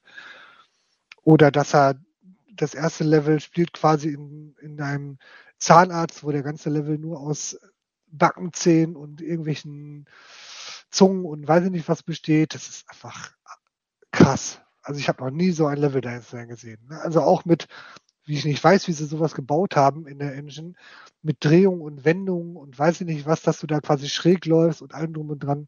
Hammer. Danke, Kai, dass du es drauf hast. Ich weiß, es ist ein bisschen, bei mir ist es wirklich auf, es hätte eigentlich mindestens auf 5 sein sollen. Dark Souls hat es dann wirklich doch weggedrängt. Äh, aber es soll auf jeden Fall erwähnt werden. Ja, es ist auf jeden Fall ein sehr, sehr gutes Spiel. Mir war es persönlich am Schluss ist es wieder ein bisschen lang geworden. Ähm, und du hast auch recht, die Funktionen sind ein bisschen überbelegt. Ein paar Levels sind auch ein bisschen zu lang geworden. Vielleicht auch, weil mich also die Thematik, die Ideen sind zwar Wahnsinn, aber, aber es war nicht so ganz, das ist auch wirklich rein subjektiv, äh, hat mich so, nicht so ganz thematisch so der, letzt, die letzten, auf dem letzten Meter abgeholt, aber an Kreativität ist es nicht zu überbieten und eigentlich ist es schon Hammer, dass ich das Spiel überhaupt durchgespielt habe, weil es mich thematisch und vom Stil her eigentlich gar nicht angesprochen hat. Deswegen ist es bei mir wahrscheinlich so auf Platz 5,1. Also so ganz, es wäre wirklich ganz knapp auf Platz 5 gewesen. Dark Souls war wirklich nur dabei, weil ich das schon jetzt irgendwie jahrelang auf die Bank schiebe. Aber ja, super Spiel und ist im Game Pass drin, deshalb äh, ja, kann man spielen, muss man spielen. Ich will es auch unbedingt noch spielen. Bei mir ist halt so dieses überpräsente Zahnlevel hat mich eher abgeschreckt, das gleich zu Release zu spielen und es ist so viel halt in diesem sehr guten Spielejahr ähm, was es zu spielen gibt, dass äh, ich es noch nicht geschafft habe einfach. Bei dem Zahnlevel bist du eine Viertelstunde durch. Das ist ähm, okay. Danach, und danach kommt es gut. wieder. Also danach kommt es nicht wieder. Ne? Es kommen dann, also wie gesagt, es kommen noch, es, es kommen noch Hippie-Level, es kommen noch Las Vegas-Level. Also das Hippie-Level ist das Fantastische. Das hat so irgendwie so so 70er Jahre. Ich bin voll auf Ecstasy-Niveau. Ne? Also das Spiel spielt dann auch mit Farben in einer Art und Weise. Du gehst in ein in einem Level behandelt der auf einmal irgendwie Alkoholismus und den Tod der Frau und Mutter und allem drum und dran. Das geht dann Ach, auch richtig, richtig krass ins Depressive irgendwie, wo du versuchst, einen Verstand zu reparieren. Ne? Diese Verbildlichung dieser Psyche. Das war das, was mich, also das Spiel an sich ist gameplay-technisch, ne? Das hat seine Schwächen, gar keine Frage. Aber das Ganze, dem Leveldesigner möchte ich die Füße küssen. Also wirklich. Also das ist der Hammer. Und die Ideen, die dazwischen dabei sind, ne, die sind spielerisch jetzt nicht die oberste Kanone, die Bosskämpfe oder so, die sind halt einfach auf eine kreative Art und Weise geil, nicht auf eine spielerische Art und Weise wie jetzt bei Metroid Red. Aber was sie dann irgendwie rauszaubern, was der Boss dann macht oder nicht macht, ne, das, das ist einfach krass und vor allen Dingen, weil der Boss ja auch immer ein, eine, eine Psychose auch ausdrückt in irgendeiner Art und Weise. Ne? Die ganzen Gegner, die du hast, das sind alles irgendwelche, irgendwelche Psychosoldaten, die wollen, dass du verschwindest, weil du in dem Verstand nichts zu suchen hast. Das ist einfach, diese ganze Metapher ist einfach der Hammer. Krass, okay, ja, das klingt schon sehr gut.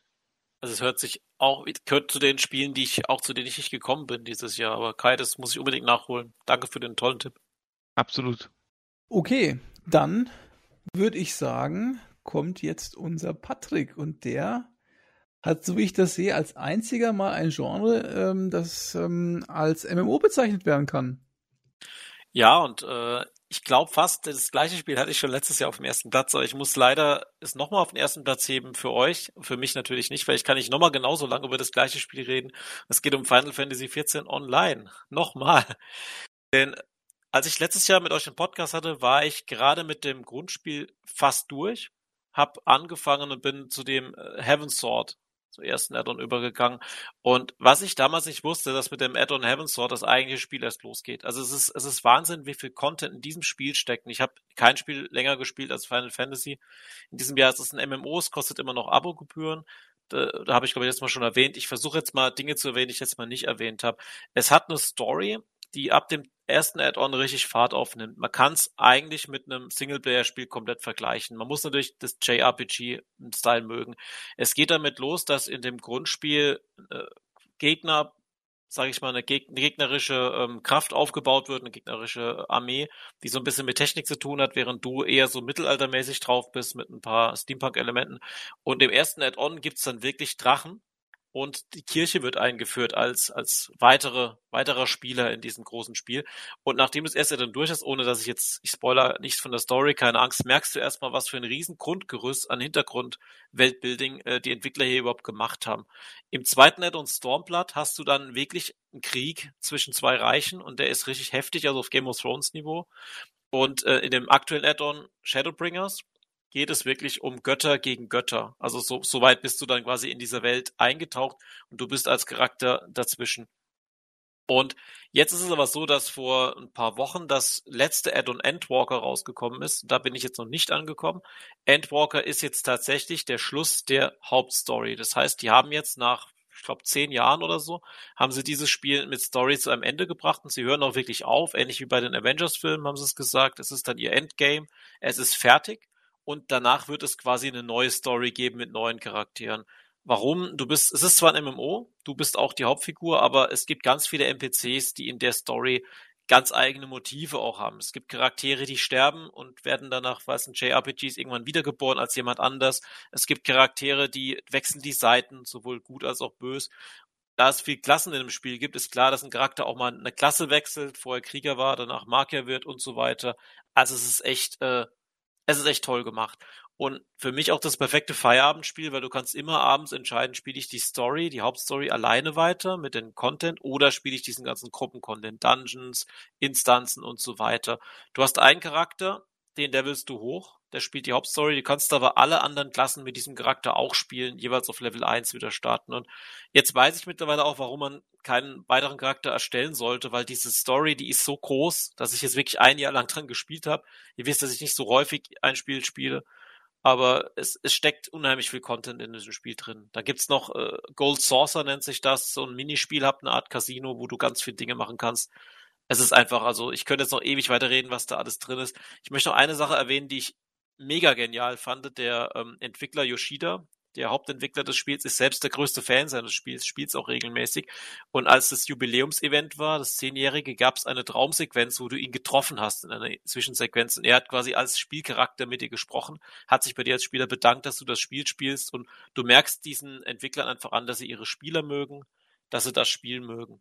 Und was mir natürlich, was mich natürlich sehr gefreut hat, sie haben es tatsächlich geschafft, dieses Jahr World of Warcraft auszustechen. World of Warcraft hat ja so einen schlechten Ruf durch Blizzard gehabt, aber auch so viel falsch gemacht anscheinend im letzten Addon, dass ganz viele westliche Spieler jetzt auf Final Fantasy draufgesprungen sind. Und zwar so krass, dass der digitale Kauf des Spiels nicht mehr verfügbar war irgendwann. Und aktuell ist es so, durch Endwalker, dass vier bis 5.000 Leute in der Warteschlange hängen bei den Servern, weil die Entwickler niemals mit so einem Ansturm gerechnet haben. Und von daher, also es ist mittlerweile auf Platz zwei der meistgespielten Spiel MMOs. Eventuell ist ESO, Elder Scrolls noch davor, aber das Spiel hat einen großen Auftrieb bekommen dieses Jahr und ich denke, es geht noch weiter und das gönne ich den Entwicklern wirklich sehr. Also meine MMO-Empfehlung immer noch Final Fantasy XIV. Und ich will es immer noch mal spielen, aber der, der Launcher alleine kotzt mich schon an. ja, und jetzt habt ihr noch das Problem, es gibt tatsächlich, äh, das finde ich auch ziemlich cool, sowohl das Grundspiel als auch das erste Add-on Heaven Sword ist komplett Free-to-Play, ohne Abo. Allerdings im Moment natürlich so, Abonnenten werden bei der Warteschlange bevorzugt. Dadurch kommst du als Free-to-Play-Spieler abends kaum noch rein. Aber klar, der Launcher ist manchmal schwierig. Es ist ein japanisches Spiel, aber es ist deutlich besser spielbar als diese ganzen anderen japanischen MMOs, die es auch noch gibt. Mein äh, Großer spielt das. Ja. Der ist aber auch schon weiter als du. Das glaube so. ich, ja. Man muss dazu sagen, es gibt ganz viele Zwischensequenzen, die teilweise mega lang sind. Es gibt sogar zwei, da kommt eine Meldung, Achtung, nehmen Sie sich nichts weiteres vor. Die gingen wirklich über 40 bis 50 Minuten teilweise. Ach je. Die kannst du natürlich auch wegklicken, wenn du willst. Aber es kann sein, dass wenn dein Sohn alle wegklickt, ist er schneller. Vielleicht spielt er auch einfach länger als ich. Er, er, ist, er ist Student. Okay, dann beantwortet das die Frage. Also ich frage mich ja die ganze Zeit, wie man als Anime- und JRPG-Hasser das Spiel ähm, spielen kann. Also wie könnte ich dieses Spiel spielen, ohne gar nicht den Brechreiz auszu. Guck mal den Discord, da habe ich den Animation erstellt. Äh, du musst ja nicht alles spielen, was Benny gepostet hat. Das darf man nicht verwechseln. Das sind ja Bilder aus Final Fantasy VII, was wieder ein ganz anderes Spiel ist. Das untere auch? Das naja. untere, untere ist tatsächlich, untere. genau. Also dieser Aspekt des Spiels, den Benny jetzt anspricht, den finde ich auch seltsam. Ich habe tatsächlich ein Haus in dem Spiel, weil Housing ist bei Final Fantasy, jetzt müsst ihr euch festhalten, so, du kaufst einmalig ein Haus und wenn du dich 30 Tage nicht in das Haus einloggst, ist es weg. Du zahlst quasi nie wieder Geld für das Haus. Es gibt ja Spiele, wo du einfach einen monatlichen Beitrag bezahlst für das Haus in Ingame-Geld. Deswegen habe ich mir eins geholt, weil es ist sehr schwer, in Final Fantasy ein Haus zu behalten. Und äh, dieser ganze ähm, ja, Roleplay-Quatsch, ne? Tanzen, Hasenkostüme tragen, der wird natürlich auch von vielen Spielern gerne gemacht. Aber den kannst du komplett ignorieren. Das findet ja alles in den Wohngebieten statt. Du kannst quasi die Story spielen, ohne dass du ständig Hasenohren-Spieler triffst. Aber es ist wirklich so, die Community ist sehr nett. Also es sind wirklich coole Leute, die natürlich auch Quatsch im Kopf haben. Aber es ist im Vergleich zu World of Warcraft überhaupt nicht toxisch. Jeder hilft dir weiter. Wenn du in Dungeon läufst, äh, sagen die Leute dir sehr nett, was du falsch machst. Sag, pass mal auf, lauf doch da lang.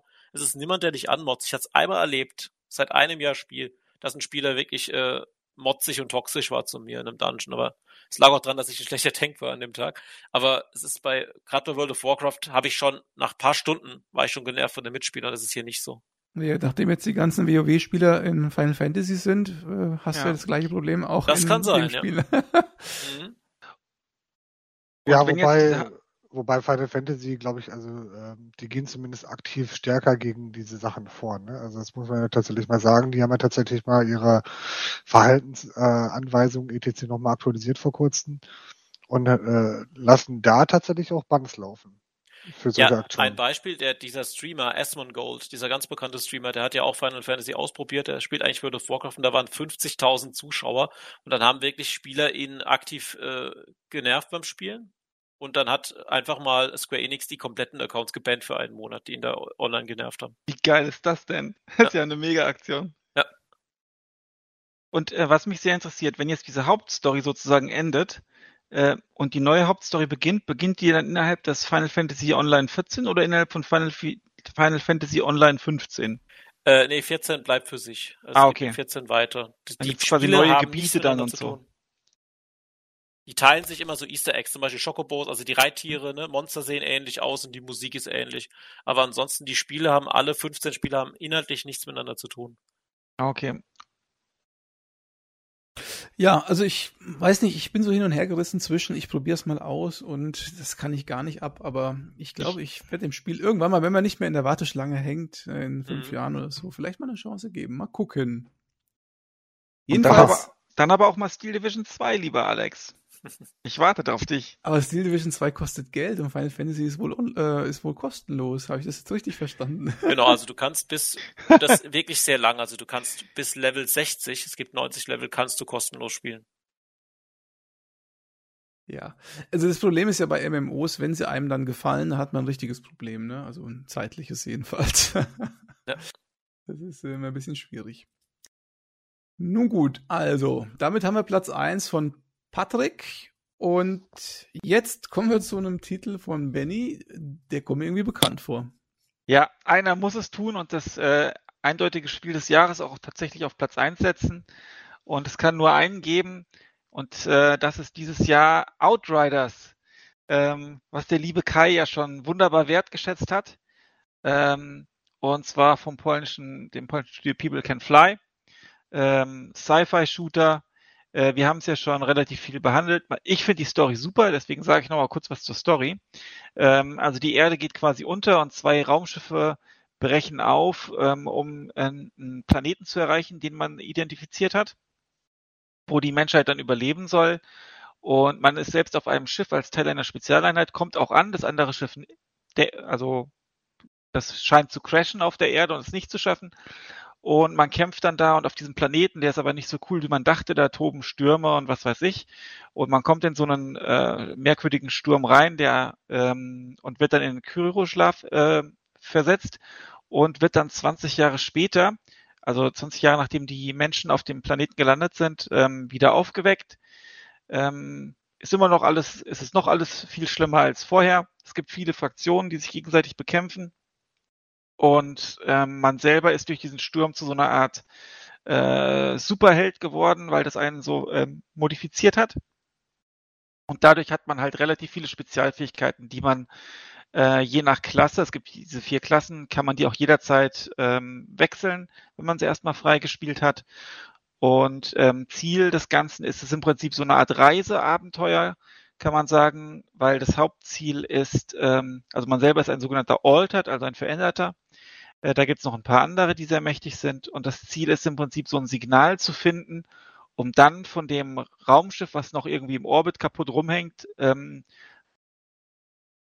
auf den Planeten runterzuschicken. Das ist so die so die Quest im Prinzip. Das, äh, und äh, man hat verschiedene Begleiter, die kämpfen aber nicht mit, außer man spielt halt zu dritt im Koop. Ähm, mit denen redet man aber. Es gibt Stories und ähm, und auch untereinander kennen sich die Charaktere. Also ich finde es super gemacht. Es gibt auch paar wirklich sehr witzige Sachen, wie ich glaube so eine Frau, die ihren Mann immer zum Putzen zwingen wollte oder umgekehrt. Und äh, es wird dann auch in den Zwischensequenzen gern mal jemand einfach umgeballert ähm, automatisch. Also es ist so ein richtiger 80er Jahre Charme, wird darüber gebracht, wie man ihn heute eigentlich nur noch von einem mittel- oder osteuropäischen Studio äh, bekommt. Und es ist außerdem sehr brutal, denn in den Kämpfen, wo es auch mal Slow-Motion-Sachen gibt, man kann die Zeit je nach Klasse auch mal verlangsamen für andere, ähm, sieht man dann Skelette, dann trennt man äh, Körper, schießt man mitten in der Mitte durch und so. Es ist also wirklich äh, so Mortal Kombat-Style fast schon so ein bisschen. Ähm, man man ähm, kriegt auch Skillpunkte. Und hier ist auch eine super Komfortfunktion. Man kann jederzeit einfach seinen Skillbaum resetten und sich anders skillen, weil äh, jede Klasse hat sozusagen drei Hauptwege, die sie gehen können. Und man kann die einfach alle ausprobieren, ohne dass man einen neuen Charakter äh, erschaffen muss oder irgendwelche irgendwelche Ressourcen ergrinden muss, um sich das zu erkaufen. Es gibt so ein Mod-System, dass man, ähm, wenn man Waffen zerlegt, die können so Spezialsachen haben, wie was ich, äh, brennende Kugeln oder so. Und ähm, wenn man eine Waffe zerlegt, dann kommt sozusagen die, die Spezialsachen, die die haben, kommen dann in die Bibliothek und man kann jederzeit für fast keine Kosten das, äh, die Waffenmodden, das haben wir in unserem, äh, zu dritt haben wir es durchgespielt, noch mit Maverick. Und der Major und ich, ähm, haben wir es eigentlich gar nicht genutzt, deshalb, unter anderem deshalb haben wir das Level auch nie ausreichend ähm, erhöht und dadurch schlechtere Drops gehabt und so. Aber das kann man sich, ähm, also ich entdecke da jetzt noch, ich bin jetzt im Endgame unterwegs, ähm, noch mit dem, mit dem Joker auch und ähm, entdecke ständig neue Sachen an dem Spiel, ähm, bin ja während des Spielens von der One X auf die Series X umgestiegen. Ein absoluter Quantensprung nochmal an Flüssigkeit und auch an Grafikqualität.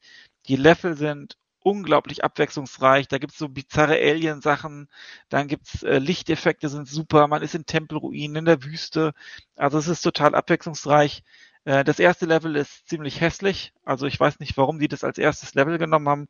Da habe ich, also es war wirklich ähm, das schlechteste ähm, äh, kommt zum Anfang sozusagen und es wird dann immer besser. Was auch ein bisschen schwierig ist, ich habe so eine Nahkampfklasse gespielt, also oder spiele, den Trick, den Trickster. Man kann seine Figur ja auch anpassen, also äh, optisch auch und so. Und ähm, äh, und ähm, je mehr Spieler unterwegs sind, desto, desto mehr Gegner kommen. Und für mich als jemand, der nur im Nahkampf sich heilt, man heilt sich in, ähnlich wie in Bloodborne, ein bisschen, indem man halt dann Gegner tötet oder auf die, auf die ballert. Ähm, unter anderem dadurch. Es gibt auch andere Möglichkeiten noch. Und für mich war es dann halt schwierig, weil ich dann immer sehr im Nahkampf gebunden war, aber gleichzeitig relativ squishy bin als Damage-Dealer. Und ähm, das war dann schwieriger. Das ist dann alleine oder zu zweit sogar für mich dann einfacher gewesen, weil es einfach weniger Gegner war, die gleich gab, die gleichzeitig auf mich draufhauen. Ja, also ein absolutes Superspiel. Ähm, auch viele Komfortfunktionen, zum Beispiel, wenn man sich Munition aus der Kiste holt, ähm, dann ähm, lädt der automatisch das aktuelle Magazin auch mit, mit nach. Man muss also nicht was aus der Kiste nehmen, Waffe nachladen und dann nochmal was aus der Kiste nehmen oder so. Also wirklich Ich finde es richtig gut. Mein Topspiel. Ich würde vieles davon unterstützen. Ähm, Gerade im Gameplay-Bereich machen sie halt, habe ich aber auch schon gesagt, ganz, ja. ganz viel richtig. Ne? Die ganzen Mods und die, das äh, Shootplay, das äh, Gunplay, das finde ich alles, alles richtig cool. Aber wie du versucht hast, jetzt die Story auf den grünen Zweig zu heben, das geht gar nicht der, der, du hast einen Typen, der hat sich vor 200 Jahren mit Kugelschreiber irgendwelche Frequenzen auf die Hand geschrieben, ist dann 300 Jahre im Kyroschlaf, na 30 Jahre, okay, 30 Jahre im Kyroschlaf, wird dann durch die ganze halbe Erde gehetzt und dann fällt irgendjemand auf, dass da irgendwas auf der Hand gekritzelt ist, nachdem er irgendwie gegen 15.000 Viecher mit Blut überspritzt und mit Waffen in der Hand herumgekämpft hat. Allein das, da fängt schon an. Ne? Und das sind die ersten zehn Minuten. Ja. Ach, es ist, es ist alles so schwierig. Ja. Es ist halt ein bisschen trashig. Also es ist schon, hat so, so, so B-Trash, Sci-Fi-Anleihen. Also wie gesagt, auf, auf manchen Ebenen war es so schlecht, dass es echt cool war. Und manchmal hat es sich so ernst genommen, dass ich dachte, dass es Fremdschämen-Momente hatte. Und diesen, diesen Grad der Storytelling, dass es cool Trash ist, haben sie nicht erreicht für mich. Zumindest nicht stringent. Aber es und gibt sogar auch harte Entscheidungen, wie zum Beispiel, dass da Begleiter auch sterben und so. Das finde ich schon ziemlich krass. Das macht auch nicht jedes Spiel. Ja, aber der stirbt irgendwann am Ende. Ich will jetzt nicht zu sehr spoilern. Der, der einzige Charakter, der Spaß gemacht hat, stirbt am Ende. Weißt du, alle anderen hätten wegen mir krepieren können. Die haben überhaupt keine Rolle gespielt. Und die waren mir auch egal. Der Einzige, der hin und wieder einen lustigen Spruch gebracht hat, der stirbt am Ende. So, jetzt grätscht nochmal Bennys Mitspieler rein der das hm. Spiel nicht so gut fand. Skandal will aber jetzt, jetzt nicht das Spiel schlecht machen oder so, aber du hast es gerade von, Story ist jetzt eine Sache, aber das ist gerade von Komfortfunktion gesprochen, äh, sehe ich jetzt genau andersrum, ne? Aber wie gesagt, ich will jetzt nicht sagen, ob Division oder Destiny bessere Spiele sind. Ich sag nur, ich habe Division und Destiny vorher lange gespielt und kenne halt die Mechaniken bei dem Spiel. Und was ich bei dem Spiel überhaupt nicht komfortabel fand, war die komplette Menüführung. Zunächst mal, es war teilweise ganz komisch, die, man hat nur drei Skills, einer auf LR, einer auf, äh, also einer auf L, einer auf R und einer auf L plus R, so quasi, ne? Ja.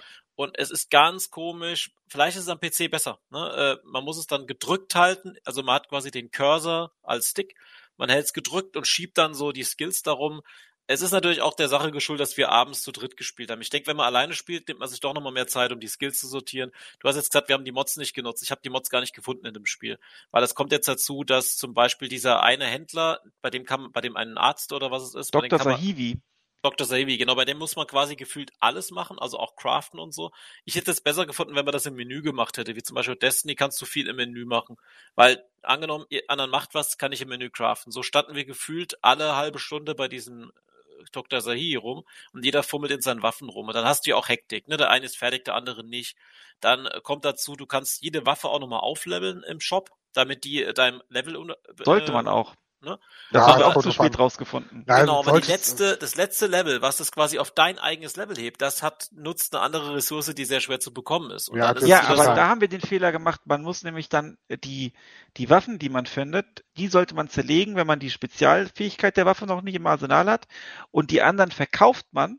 Und ah, dann kannst okay. du dir damit nämlich ganz problemlos die Sachen kaufen. Ja, aber jetzt, jetzt sorry, zum Thema problemlos, ne? Äh, du musst da mit dem Stick ganz komisch rumklicken, bis du da, also zehn Einheiten kosten so viel Gold. Also es ist nicht so, der Shop ist nicht so einfach zu bedienen für ein Konsolenspiel. Also da gibt's, Konsolenspiele sind weitaus besser. Also ne? ich würde, ich, ich würde ja, so leid es mir tut, muss ich dem Benny ausnahmsweise mal recht geben. Das äh, Problem ist aber auch, dass das Spiel die, die ähm, die Metaphern unter die Steuerung auch nicht vernünftig erklärt. Genau. Ja, wenn man das erstmal, wenn man das erstmal gerafft hat, dann hat es unglaublich durchdachte Sachen. Ne? Zum Beispiel auch, ja, dass du auf, auf ich, ja. in der Übersicht siehst, ob du die Mods noch brauchst oder nicht. Ne? Da, ja. da gibt es so ein kleines Icon unten links in der Ecke. Das sieht kein Schwein, das merkt man irgendwann nach 30 Stunden Spielzeit merkst du das auf einmal, denkst du, was ist denn, ach guck mal, das zeigt ja irgendwie, die, dass ich von dem, von der Waffe noch Mods brauche, für, weil ich die nur nicht habe.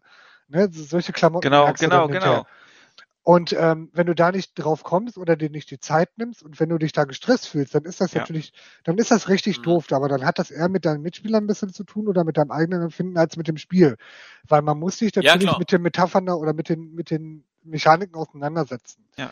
Zum Beispiel ähm, recht, aber es ist der, halt ein der Joker und ich, ich habe dann immer den Eindruck, ich finde dann sowieso später eine bessere Waffe. Ne? Ja, aber das ist viel seltener als bei Division zum Beispiel. Ja, das stimmt. Wo man dann 0,1% Verbesserung hat vom gleichen Gewehr, dass man dann 20 in 20 verschiedenen ja, 0,1 Schritten findet. Aber wo ich ihn sekundieren würde, wo ich, wo ich sagen würde, ja, okay, ne, ähm, ich würde auch nicht auf das aktuellste Level, ne? Also wenn es jetzt äh, nicht gerade eine Legendary ist oder so, würde ich das auch nicht machen, ja, weil das Titan halt relativ, vielleicht ne, lila vielleicht, aber dann, eine Hauptwaffe schon, aber eine dann, Hauptwaffe. Dann, dann müssen die Mods-Verteilung aber auch schon richtig ja. geil passen. Genau, genau und ich, ich wollte die Mods muss man halt sagen, ändern. Die Mods kannst du ja quasi für 100 Leder oder 140 Leder, das ist ja quasi nix, kannst du deine Mods ändern und ähm, aber immer nur ein.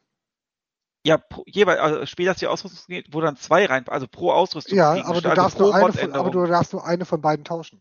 Ja. Gewesen, ne? Deswegen bist du ja schon darauf angewiesen, dass die Waffen, wenn sie gut sind, zumindest mit einer brauchbaren Mod kommen. Ne? Wenn zwei Schrottmods drauf sind, kannst ja, du die Waffe quasi schlecht. wegschmeißen. Dann wird sie zerlegt oder verkauft. Genau, ne? Ja. aber solche Momente hast du halt auch. Ja, und, gesagt, der, der Joker hat sich zum Beispiel was gebastelt, das ist so krass, der hat so ähm, diesen Techniker und der kann mit seinem Maschinengewehr quasi Dauerfeuer machen, weil der sein Gear so ausgelegt hat, dass er, wenn er Gegner tötet, kriegt er Munition wieder in sein, äh, in sein Ding rein und dann macht er denen auch noch Gift- und Pestschaden und was weiß ich was alles. Der ist quasi am Dauerfeuer ballern, weil der so eine richtig geile Combo sich, äh, sich gebaut hat. Mein Kollege hatte irgendwie ein Scharfschützengewehr, was nur einen Schuss hat, absurden Schaden gemacht hat und beim Nachladen die Chance hatte irgendwie automatisch, äh, ne, beim Schießen die Chance hatte, keine Munition zu verbrauchen und beim Nachladen ähm, automatisch beim Ziel Explosion, Explosion macht irgendwie solche Späßchen. Ne? Das heißt, er hat einfach nur noch die Hälfte der Zeit überhaupt keine, keine Munition verballert und einfach nur blauer Feuer gemacht. Ja, das und das cool. aber, aber das aber mit 10.000 Schaden pro Schuss oder so. Ähm, also ich, ich habe Outrider auch mal eine halbe Stunde gespielt. Das war's. Ja, aber das, die erste halbe Stunde ist die schlimmste. Äh, das stimmt tatsächlich.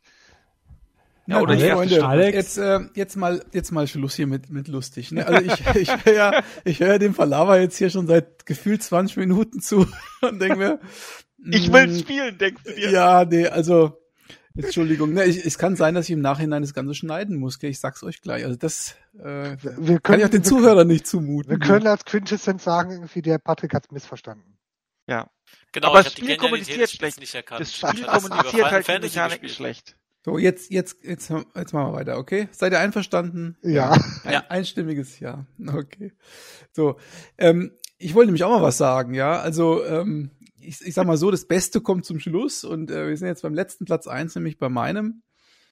Und ja, jetzt habt ihr so lange geredet, habe ich ein ganz schlechtes Gewissen, wenn ich jetzt hier ein bisschen aushole aber ich äh, werde ja, mich aufs Wesentliche konzentrieren. Also, mein Platz eins ist Subnautica Below Zero auf der Xbox Series X.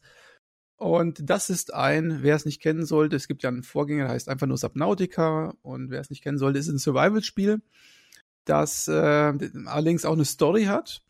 Und ähm, der Survival-Aspekt ist im Wesentlichen im Vergleich zu Ark oder vielen anderen spielen, dass dieses Spiel hauptsächlich unter Wasser spielt, wobei Below Zero hat diesen Twist, dass ähm, auch einige Spielzeit quasi äh, auf der Oberfläche stattfindet, allerdings dann in einem Gebiet, das vollkommen mit Eis überzogen ist und im Endeffekt die gleiche Spielmechanik hat wie unter Wasser. Unter Wasser hat man die Spielmechanik, dass man ja Luft braucht und immer wieder auftauchen muss, damit man ähm, überleben kann.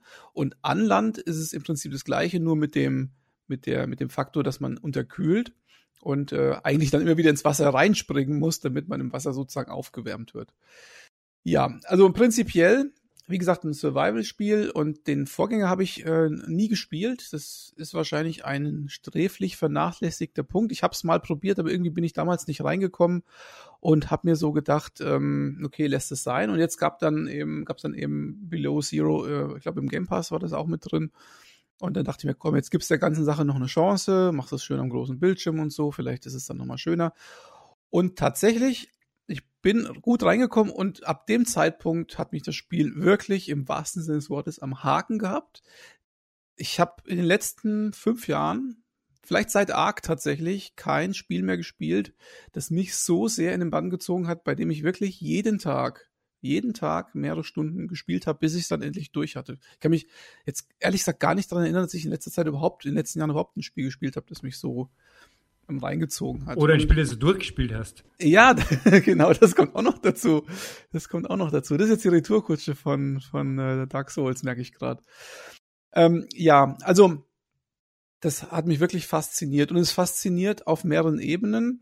Also wir haben einmal diesen Story-Part. Es ist ja schon mal cool, dass wir ein Survival-Spiel haben, das nicht nur dieses endlose Survival hat, sondern wo man wirklich sagt, man hat irgendwann ein Ende. Das ist für mich auch persönlich ziemlich wichtig, weil bei den meisten Survival-Spielen, Spielen, selbst bei den guten wie Ark oder auch Conan Exiles, Benny kennt sich ja noch aus, wir haben ja mal zusammen gespielt, ähm, irgendwo ist es so, die Spiele verlieren mich irgendwann. Ich glaube, ab dem Zeitpunkt, wo ich so alle mehr oder weniger Geheimnisse und Spielmechaniken kapiert habe und ich merke, es geht jetzt eigentlich nur noch darum, so in den Grind zu gehen, um noch ein bisschen was zu bekommen, aber so wirklich verändern tut sich nicht mehr viel.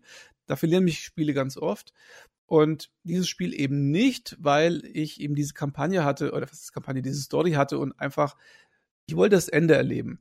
Und zum Ende, damit man zum Ende kommt, dafür braucht man den Survival-Part. Und dieser Survival-Part ist in vielerlei Hinsicht echt faszinierend. Also ähm, diese Unterwasserwelt, also das Spiel ist ja ein Indie-Titel im, Wesentlichen und es hat natürlich nicht die Frames per Second und die Polygone und die hochauflösenden Texturen eines Halo Infinite und sonst irgendwas aber es ist so wunderschön in seiner, in seiner Atmosphäre, in seiner Optik, in dem, was es bietet, mit diesen ganzen Biomen, die es gibt, auch mit den gruseligen Sachen, weil es auch Gegenden gibt, die sind richtig dunkel und mit Monstern, also sagen wir so Fischmonstern und sowas.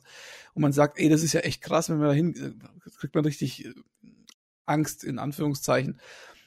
Dann da die Musik dazu. Das Spiel hat eine unheimlich tolle Musik, auch teilweise melancholische Musik und diese Melancholie, Melancholie passt sehr gut zu dem, was man auf dem Bildschirm sieht. Und dann ist auch dieser Survival-Part ähm, nicht so überbordend. Ne? Es gibt ja Spiele, da fängt man an, klein an und auf einmal hat man 20.000 Möglichkeiten, irgendwas zu bauen und ist völlig überfordert. Dieses Spiel macht es anders. Man wird sehr sanft herangeführt. Man findet oder kriegt auch nicht durch Levelaufstiege irgendwelche Blueprints oder sowas, ne, wie bei Ark oder ähnlichen Spielen, sondern man muss die Sachen in der Spielwelt finden. Man hat so einen Scanner und ähm, kann probieren, Sachen abzuscannen. Und wenn man etwas hat, was man abscannen kann, kann man es plötzlich selber bauen. Und jetzt fragt man sich, ja, wo kommen denn diese ganzen Vorlagen her? Also wie kann es sein, dass ich irgendwie eine Station irgendwo abscannen kann oder, oder was auch immer? Wo kommt denn das Zeug überhaupt her? Und das ist halt wieder der Story-Part, nämlich auf diesem Planeten, auch schon im ersten Teil, spielt übrigens auf dem gleichen Planeten, der erste und der zweite Teil, der eine Teil nur im, im ich glaube, im sonnigen Teil sozusagen, im warmen Teil und Below Zero eben ganz woanders. Ähm, von der Story her ist es so, dass es vor uns schon ein, eine Art, äh, so eine Firma gab, ne, die irgendwie Wissenschaftler ausgesandt hat, um diesen Planeten zu erkunden, zu erforschen oder was auch immer auszubeuten, keine Ahnung.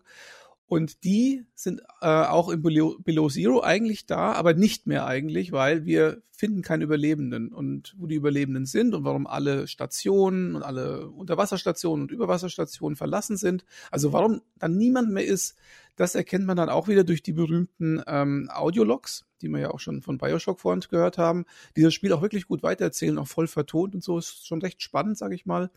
Und aber das Coole ist, man man hört die Audiologs und weiß jetzt auch, was die Station macht und kann jetzt aber auch anfangen, das, was da steht, teilweise mitzunehmen, ne, so was weiß ich, Poster oder oder irgendwelche, was weiß ich, Postkarten oder sowas, die man auf seinen Schreibtisch stellt. Aber auch die Sachen, die man so findet, die wirklich nützlich sind, die kann man abscannen, bei seiner eigenen Basis dann einsetzen und so weiter. Und diese Kombination aus ähm, Story, Survival und vor allen Dingen Atmosphäre. Bei mir, ich merke das schon äh, ganz oft, bei mir ist Atmosphäre wirklich so das Entscheidende, ob es mich reinzieht, ob es mir gefällt, ob es mich zum Nachdenken bringt.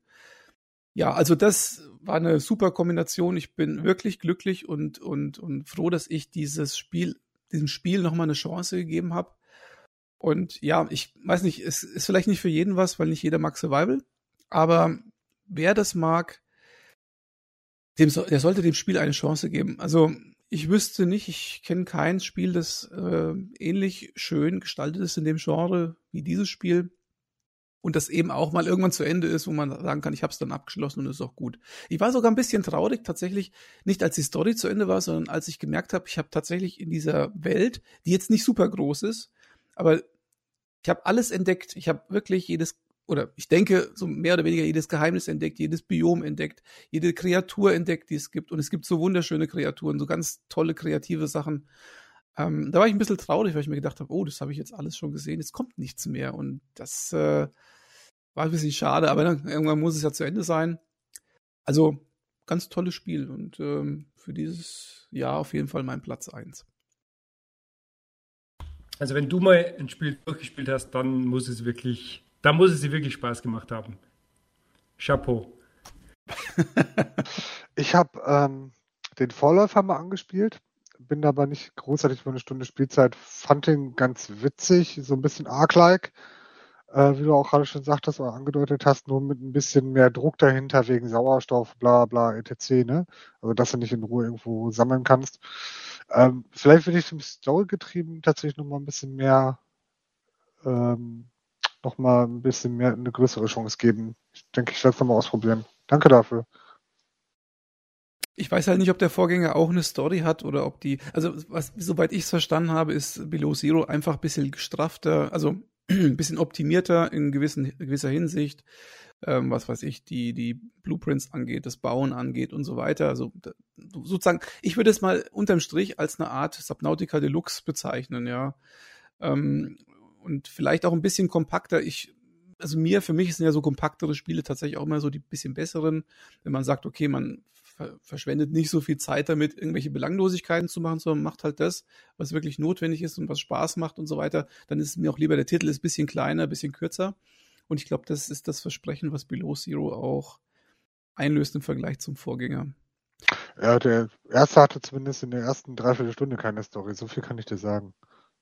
Weiß ich nicht, du stürzt ja da auch irgendwie ab. Also du stürzt da ab, muss ja. Feuer löschen und dann war's das. Und dann muss also man, man beginnt beide Spiele auf gleiche Art und Weise. Man stürzt bei beiden Spielen ab und hat dann eine Rettungskapsel und ab dem Zeitpunkt geht's los. Ich weiß nicht, ob das. Also ich stürze nur am Wochenende ab. Das ist ja fast schon ein herrliches Schlusswort hier. Das, das, war, jetzt, das war jetzt der Rausschmeißer, liebe Leute. Ja, ja aber ich habe den, den Vorgänger gespielt oder versucht zu mögen äh, auch und ähm, hat mich nicht so ganz abgeholt, weil es auch ähm, mir zu viel Sammeln war und die Landschaft hat mich auch, also die Unterwasserlandschaft hat mich auch nicht abgeholt. Aber dieses äh, Subnautica Zero, Below Zero, das hast du mir auch schon mal erzählt im Discord und so, oder uns allen auch. Ähm, das werde ich auf jeden Fall auch nochmal probieren, einfach weil arktisches Setting, mehr Schnee, das gefällt mir sowieso. Bisschen, bisschen stringenter, bisschen mehr Handlung. Also das könnte es rumreißen, das Ruder.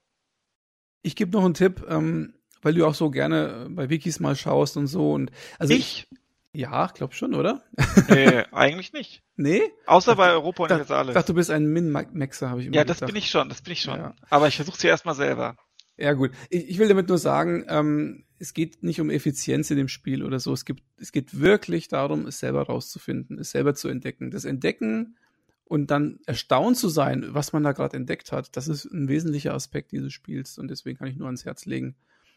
Ja. Entdeckt es selber. Und noch ein letzter Satz von mir zumindest, die ähm, Spielsteuerung funktioniert mit Gamepad erstaunlich gut. Das ist ja eigentlich ein PC-Spiel, aber hat mit Gamepad echt gut funktioniert. Also gar keine Probleme, kann ich wirklich empfehlen, auch auf Konsole. Ja, nun gut. Ich glaube, damit, Leute, sind wir durch. Nach gefühlt äh, vier Stunden oder wahrscheinlich auch realen vier Stunden. War eine lange Session, aber es hat Spaß gemacht. So ein richtiges Weihnachts weihnachtliche Stimmung habe ich jetzt. Mhm. Ja, also Weihnachten ist gerettet. Ja. Kann jetzt quasi kommen, der Baum steht schon da. Ja. Baum ich steht da, Podcast aufgenommen, alles Wichtige erfüllt. Mittlerweile bin ich auch ein bisschen besinnlich. Ich glaube ja, das eigentliche Weihnachtsgeschenk für die Leute da draußen ist dieser Podcast. Bin ich fest mhm, von überzeugt. Auch, ja, ja. Aber ich habe noch eine letzte Fragerunde an euch. Da wir ja heute Heiligabend haben, was wünscht ihr euch denn vom Christkind, was liegt denn bei euch unter dem Weihnachtsbaum? Was glaubt ihr? Flo. Was wir glauben oder was wir uns wünschen? Was wünschst du dir? ich wünsche bestimmt das, was du dir gewünscht hast, oder? ich wünsche mir eigentlich nur in diesem Jahr wirklich nur Zeit. Das kann aber das nicht unter dem Weihnachtsbaum liegen. aber vielleicht. Tatsächlich bin ich sonst ansonsten wunschlos wirklich Zeit vielleicht und noch ein paar neue Tennisbälle, damit ich auch wieder wieder Sport mache im neuen Jahr. Denn videospieltechnisch haben wir ja, wie wir jetzt gerade beschrieben haben, eigentlich schon, wir, bin ich ja wunschlos glücklich. Wie sah es da bei dir aus, Kai? Was hast du dir gewünscht? Ich bin mittlerweile im Alter, dass ich mir die Sachen einfach selber kaufe, die ich mir wünsche oder haben möchte. Was hast du dir selber gekauft für den Weihnachtsbaum? also ich habe doch schon alles hier, die Series X und sobald es die PlayStation 5 mal irgendwo zu kaufen gibt, länger als fünf Minuten, werde ich die auch irgendwann haben. Aber ähm, nö, ich habe äh, meine Familie höchstens mal gesagt irgendwie, und äh, da bin ich ein bisschen dem Beispiel von Alex gefolgt. Ich habe meine Familie erpresst, habe gesagt, ihr könnt mir Zeit wünschen, äh, Zeit schenken, äh, mit mir mal wieder ein paar Brettspiele zu spielen. Das ist, äh, wenn sie, wenn sie mit erpresserischen Maßnahmen mit mir Zeit verbringen, ist mir das genug. Das reicht das ist eine mir. gute Sache. Wie sieht's bei dir aus, Patrick? Was hast du dir gewünscht? Ich habe mir was ganz Konkretes gewünscht, eigentlich drei Sachen. Aber ich, zum, ich wollte das, was Kai gesagt hat, nochmal kurz anspielen. Ich freue mich auch auf viel Brettspielrunden, weil es ist, ich bin ein Dorfkind und zwischen den Jahren ist der große Vorteil, dass alle Dorfkinder wieder bei ihren Eltern sind und deswegen kann man alle Schulfreunde nochmal sehen. Und wir machen das meistens mit Brettspielrunden und natürlich auch mal mit Alkoholrunden. Und ich finde das, da freue ich mich am allermeisten drauf, die Truppe wiederzusehen, die ich jetzt schon seit 20 Jahren gut kenne. Ist immer ein schönes Erlebnis und das werden wir noch uns noch ein paar Mal sehen, bis Silvester dann kommt. Das ist immer schön. Also es hat sowas von früher. Das ist das, was, was ich mir eigentlich am meisten wünsche, dass es immer so bleibt, weil es einfach eine tolle Sache ist. Und die zwei konkreten Dinge, die ich an Weihnachten tue, äh, ich habe mir zwei Bücher gewünscht. Das eine ist das Buch Natur und Wesen von Mittelerde. Da hat äh, Karl Hofstadter nochmal alte Tolkien äh, ja, Notizen eben nochmal rausgekramt, um alles über Mittelerde nochmal aufzuschreiben, was es noch nicht gibt. Und das zweite Buch ist das Zeitalter der Unschärfe. Da geht es um Physik, von 1895 bis heute. Ich bin ja durchaus Physik sehr interessiert. Dann hat man sowohl ein Sachbuch für die Feiertage als auch ein Buch zum Träumen. Das sind mal endlich konkrete Wünsche hier. Benny, wie schaut es bei dir aus? Ähm, also meine Freundin wird mich wie immer toll überraschen. Und ansonsten läuft es hinaus auf ähm, Beiträge zu einem ähm, Fernsehsessel für mein in Anführungsstrichen Arbeitszimmer mit, äh, wo man dann die Füße so hochklappen kann und so. Was äh, genau hast du für einen Job, dass du einen Fernsehsessel in deinem Arbeitszimmer Naja, ich sag mal, mein Arbeitszimmer für Gamers Global arbeiten, in Anführungsstrichen. Also sprich mein Herrenzimmer. Man Cave meinst du? Man Cave, genau, wo halt der Computer steht, äh, riesiger Schreibtisch, äh, mein Klavier, also und äh, Gitarren und äh, Fernseher, Soundanlage, Schallplatten, ähm, die Series X und da gibt's dann einen, einen richtig schönen ähm, Fernsehsessel, dass ich dann bequemer für Gamers Global äh, auch Konsolenchecks machen kann. Gamers Global. Ja. Der Jörg freut sich immer. Ja, ich hoffe es. wäre zumindest schön. Wenn er ja. sich ärgern würde, wäre es schlecht. Ja, der kann sich über dich nicht ärgern, bei der ja. Arbeit, die du ablieferst. Ja. So, ja. So sein. Ja. Ja, ich habe mir auch was gewünscht, ähm, aber ich habe es nie bekommen in den letzten drei Jahren. Darum habe ich es mir jetzt eigentlich einfach selber gekauft und äh, lasse es mir unter den Weihnachtsbaum legen.